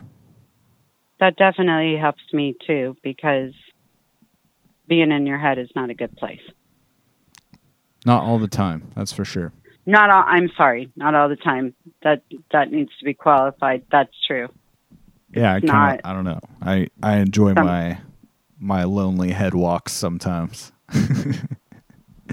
Right. Sometimes it's good. Sometimes it's good, but I'm just saying if you're if you're if you're not in a great place, it, it's not it's not always good to dive in deeper. yeah. Um Well, that's cool. I appreciate you being so revealing of yourself like I knew you I knew you would. So that's why I also I thought it would be cool to like have you on just to talk about that kind of shit. I think that um, we've, as a society, we've come so far with this, but we have so such a long way to go. Just like acknowledging mental health and the Yeah. that whole deal. Yeah, for sure. Yeah, and and also, I I remember my doctor telling me at Mayo, would if you were a diabetic, would you tell people? And I said, yeah. And they looked at me and they said, then why wouldn't you tell somebody you had a chemical imbalance? Because it's not acceptable. yeah, just kind of stigmas attached to it. But right, right, and there shouldn't be. Yeah, I don't know. I, I, I feel like the conversation should be people should be able to have the conversation. yeah, I try to be pretty forward with it now, even though like I I didn't remain in therapy. But Right. like I do, I do always try to advocate like what a good experience that was for me, and just kind of dealing with that stuff in general. Right, right. And I just I think it's so important that that those of us who have experienced it can have a voice and maybe make it easier for other people who are are going through that and feel like they don't have a voice or they can't tell somebody. Yeah, I think one of the hardest parts about all of it, addressing all of it, is just that all of our bodies and minds are different. So not every like not the same thing works for everybody. There's no there's no cure all oh, for exactly. it, and like exactly. not not everybody should be on the same drugs and whatnot, and not everybody No. needs them. Not And, everybody like, there's needs just different them. different routes to go. But then you know some people. It, it saves their life like the right cocktail of uh, drugs like really Right, evens and- them out and- every day and- And for me, for sure for me, that's that's for me. That's me. yeah And for other people, that's not them. I for other mean, people we go out in the desert and we uh, lose our goddamn minds on right. mushrooms i'll tell you what that's right. That's right. That's right. That's right. no Or or, but also um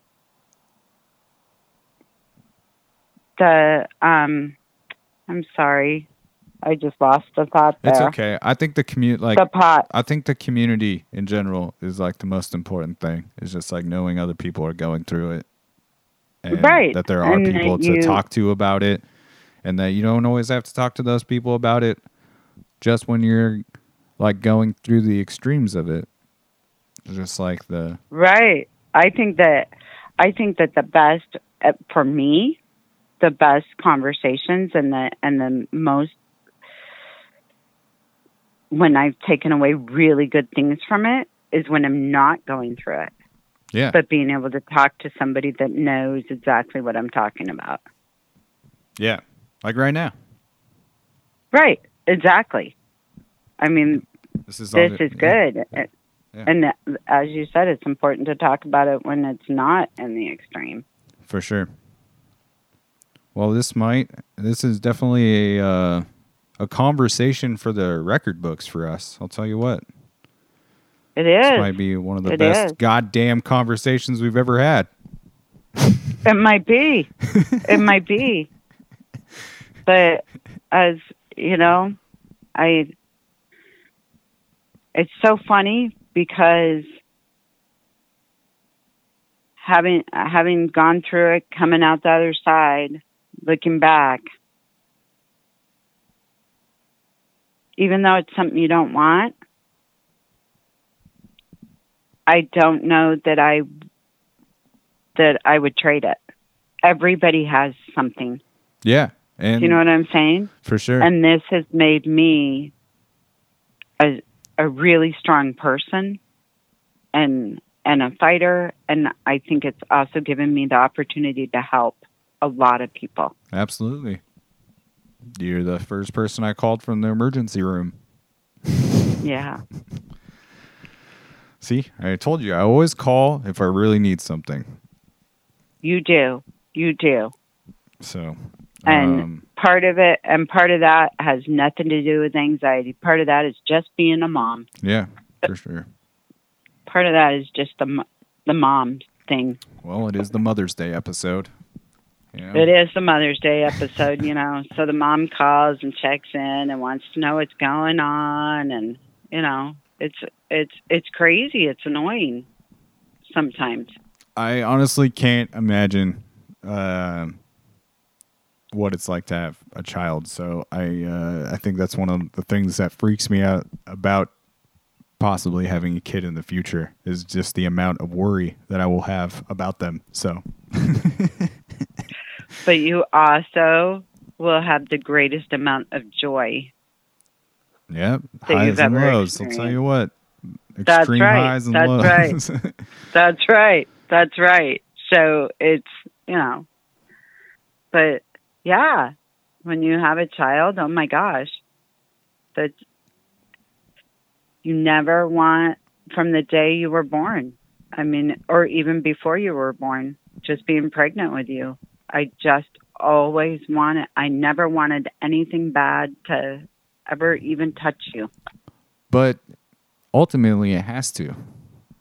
It has to because like that's part have, of life. yeah, you can't have like the joy without the pain and whatnot, and then you don't, like, yeah, you don't learn anything from never having experienced any of that pain. But I get it. I understand. I understand why people become like spazzed out, crazy fucking parents who don't like want their children to ever leave the house. And like even go that extreme with it because they don't want anything terrible to Yeah. happen to them or influence them, and I don't know. It's all craziness. But- I but one of the things that I'm so grateful for with you and and and having to have had experienced so much of this while you were growing up, I am so grateful that I wasn't like overprotective of you and like, oh my gosh, he can't ride a bike or he can't do that. I mean, and I don't I felt like I let you be really free Agreed. and I I really and I I loved it. I loved watching you and just watching you explore and and getting out and doing these things and it was always really interesting to me that I could have such a high anxiety level but not worry about you playing as a child. But that but that was awesome. That Yeah. that was the joy. Right on. and you and you still bring so much joy. Well, I'm glad I could do that for you. I'm just doing what I can do. over here. Tell you what.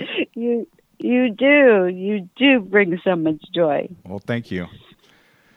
And yeah, thanks for being awesome and super supportive of all my endeavors. You've been number one fan for sure, and it's very cool to have the support of your your parents on wild the wild journey, especially. I don't know, just definitely trying to pursue maybe some unorthodox things late in the game here. I guess not that late, but you know, we're in the early Yeah. 30s now. Yeah, no, no child. I I know, but uh, but you know what? People are living way long, way longer.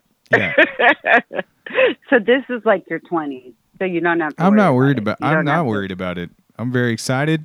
I'm I've Good. always been That's looking awesome. forward to my 30s, and uh, I think they're more stable. I'm coming up on 30s my Are more stable. Really? I just had my first panic attacks of all time last year. I don't. I'm not sure about the stability part.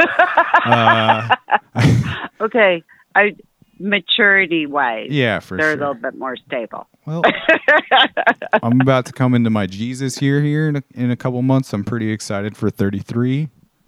I feel like Thirty three is going to be awesome. Uh, I think big I've been things I've been waiting happen. for it. I've been waiting for 33. I've been trying to be patient, and uh, we'll see what happens. Thirty three is going. Thirty three is going to be awesome. Well, you got to keep on doing what you're doing because the one thing that I know is you were meant to do that. I was meant to have podcasts with you. Absolutely, like every night. Uh, No, you you definitely, um, from very early on, and not in an obnoxious way, have always been meant to. You have meant to bring people together and entertain, and you're you're great about it. You're just it's a gift. Well, that's very, very nice of you to say. Very sweet. and uh, I love you very much, and I appreciate I- you immensely, and uh, I'm stoked that you came on the program. We're about to hit the two-hour mark, so we should probably let these people Oh, live, go on with their lives, so they don't have to worry about both of our anxiety. Oh, that's right. That's right. I love you very much. Uh, you know how we end the show. I think. I, know. hope after listening to a majority of the episodes, you understand how we end this thing. So, Wait, uh, is it my line? yeah, this is your turn. Okay. It's a program. She did it. That's my mom I did it. on the podcast, the Mother's Day special. This is fun. That's my son. this is fun. It is fun. This is honestly probably it was awesome. this is a very, very cool conversation to have, and now it's forever on the on the record. So, That's right. um, We got it on the record. We're not really playing too much music here on this episode, but we're gonna play it out with a, a song from my my friend Stephanie Kitson. She just put out this new song called "Storming" that I like quite a bit, and uh, it's on Okay. sound, it's on SoundCloud, and I'll put the links for it so people can find it. It also features my friend Salvatore Manalo, who's been on the show before. It features him uh, crushing it on the guitar as always. So that's it, everybody. The Mother's Day special. Um, is is in the books. Uh, Nice. And uh, we will catch you on the flip side, Portland. This is storming. You said far less than what you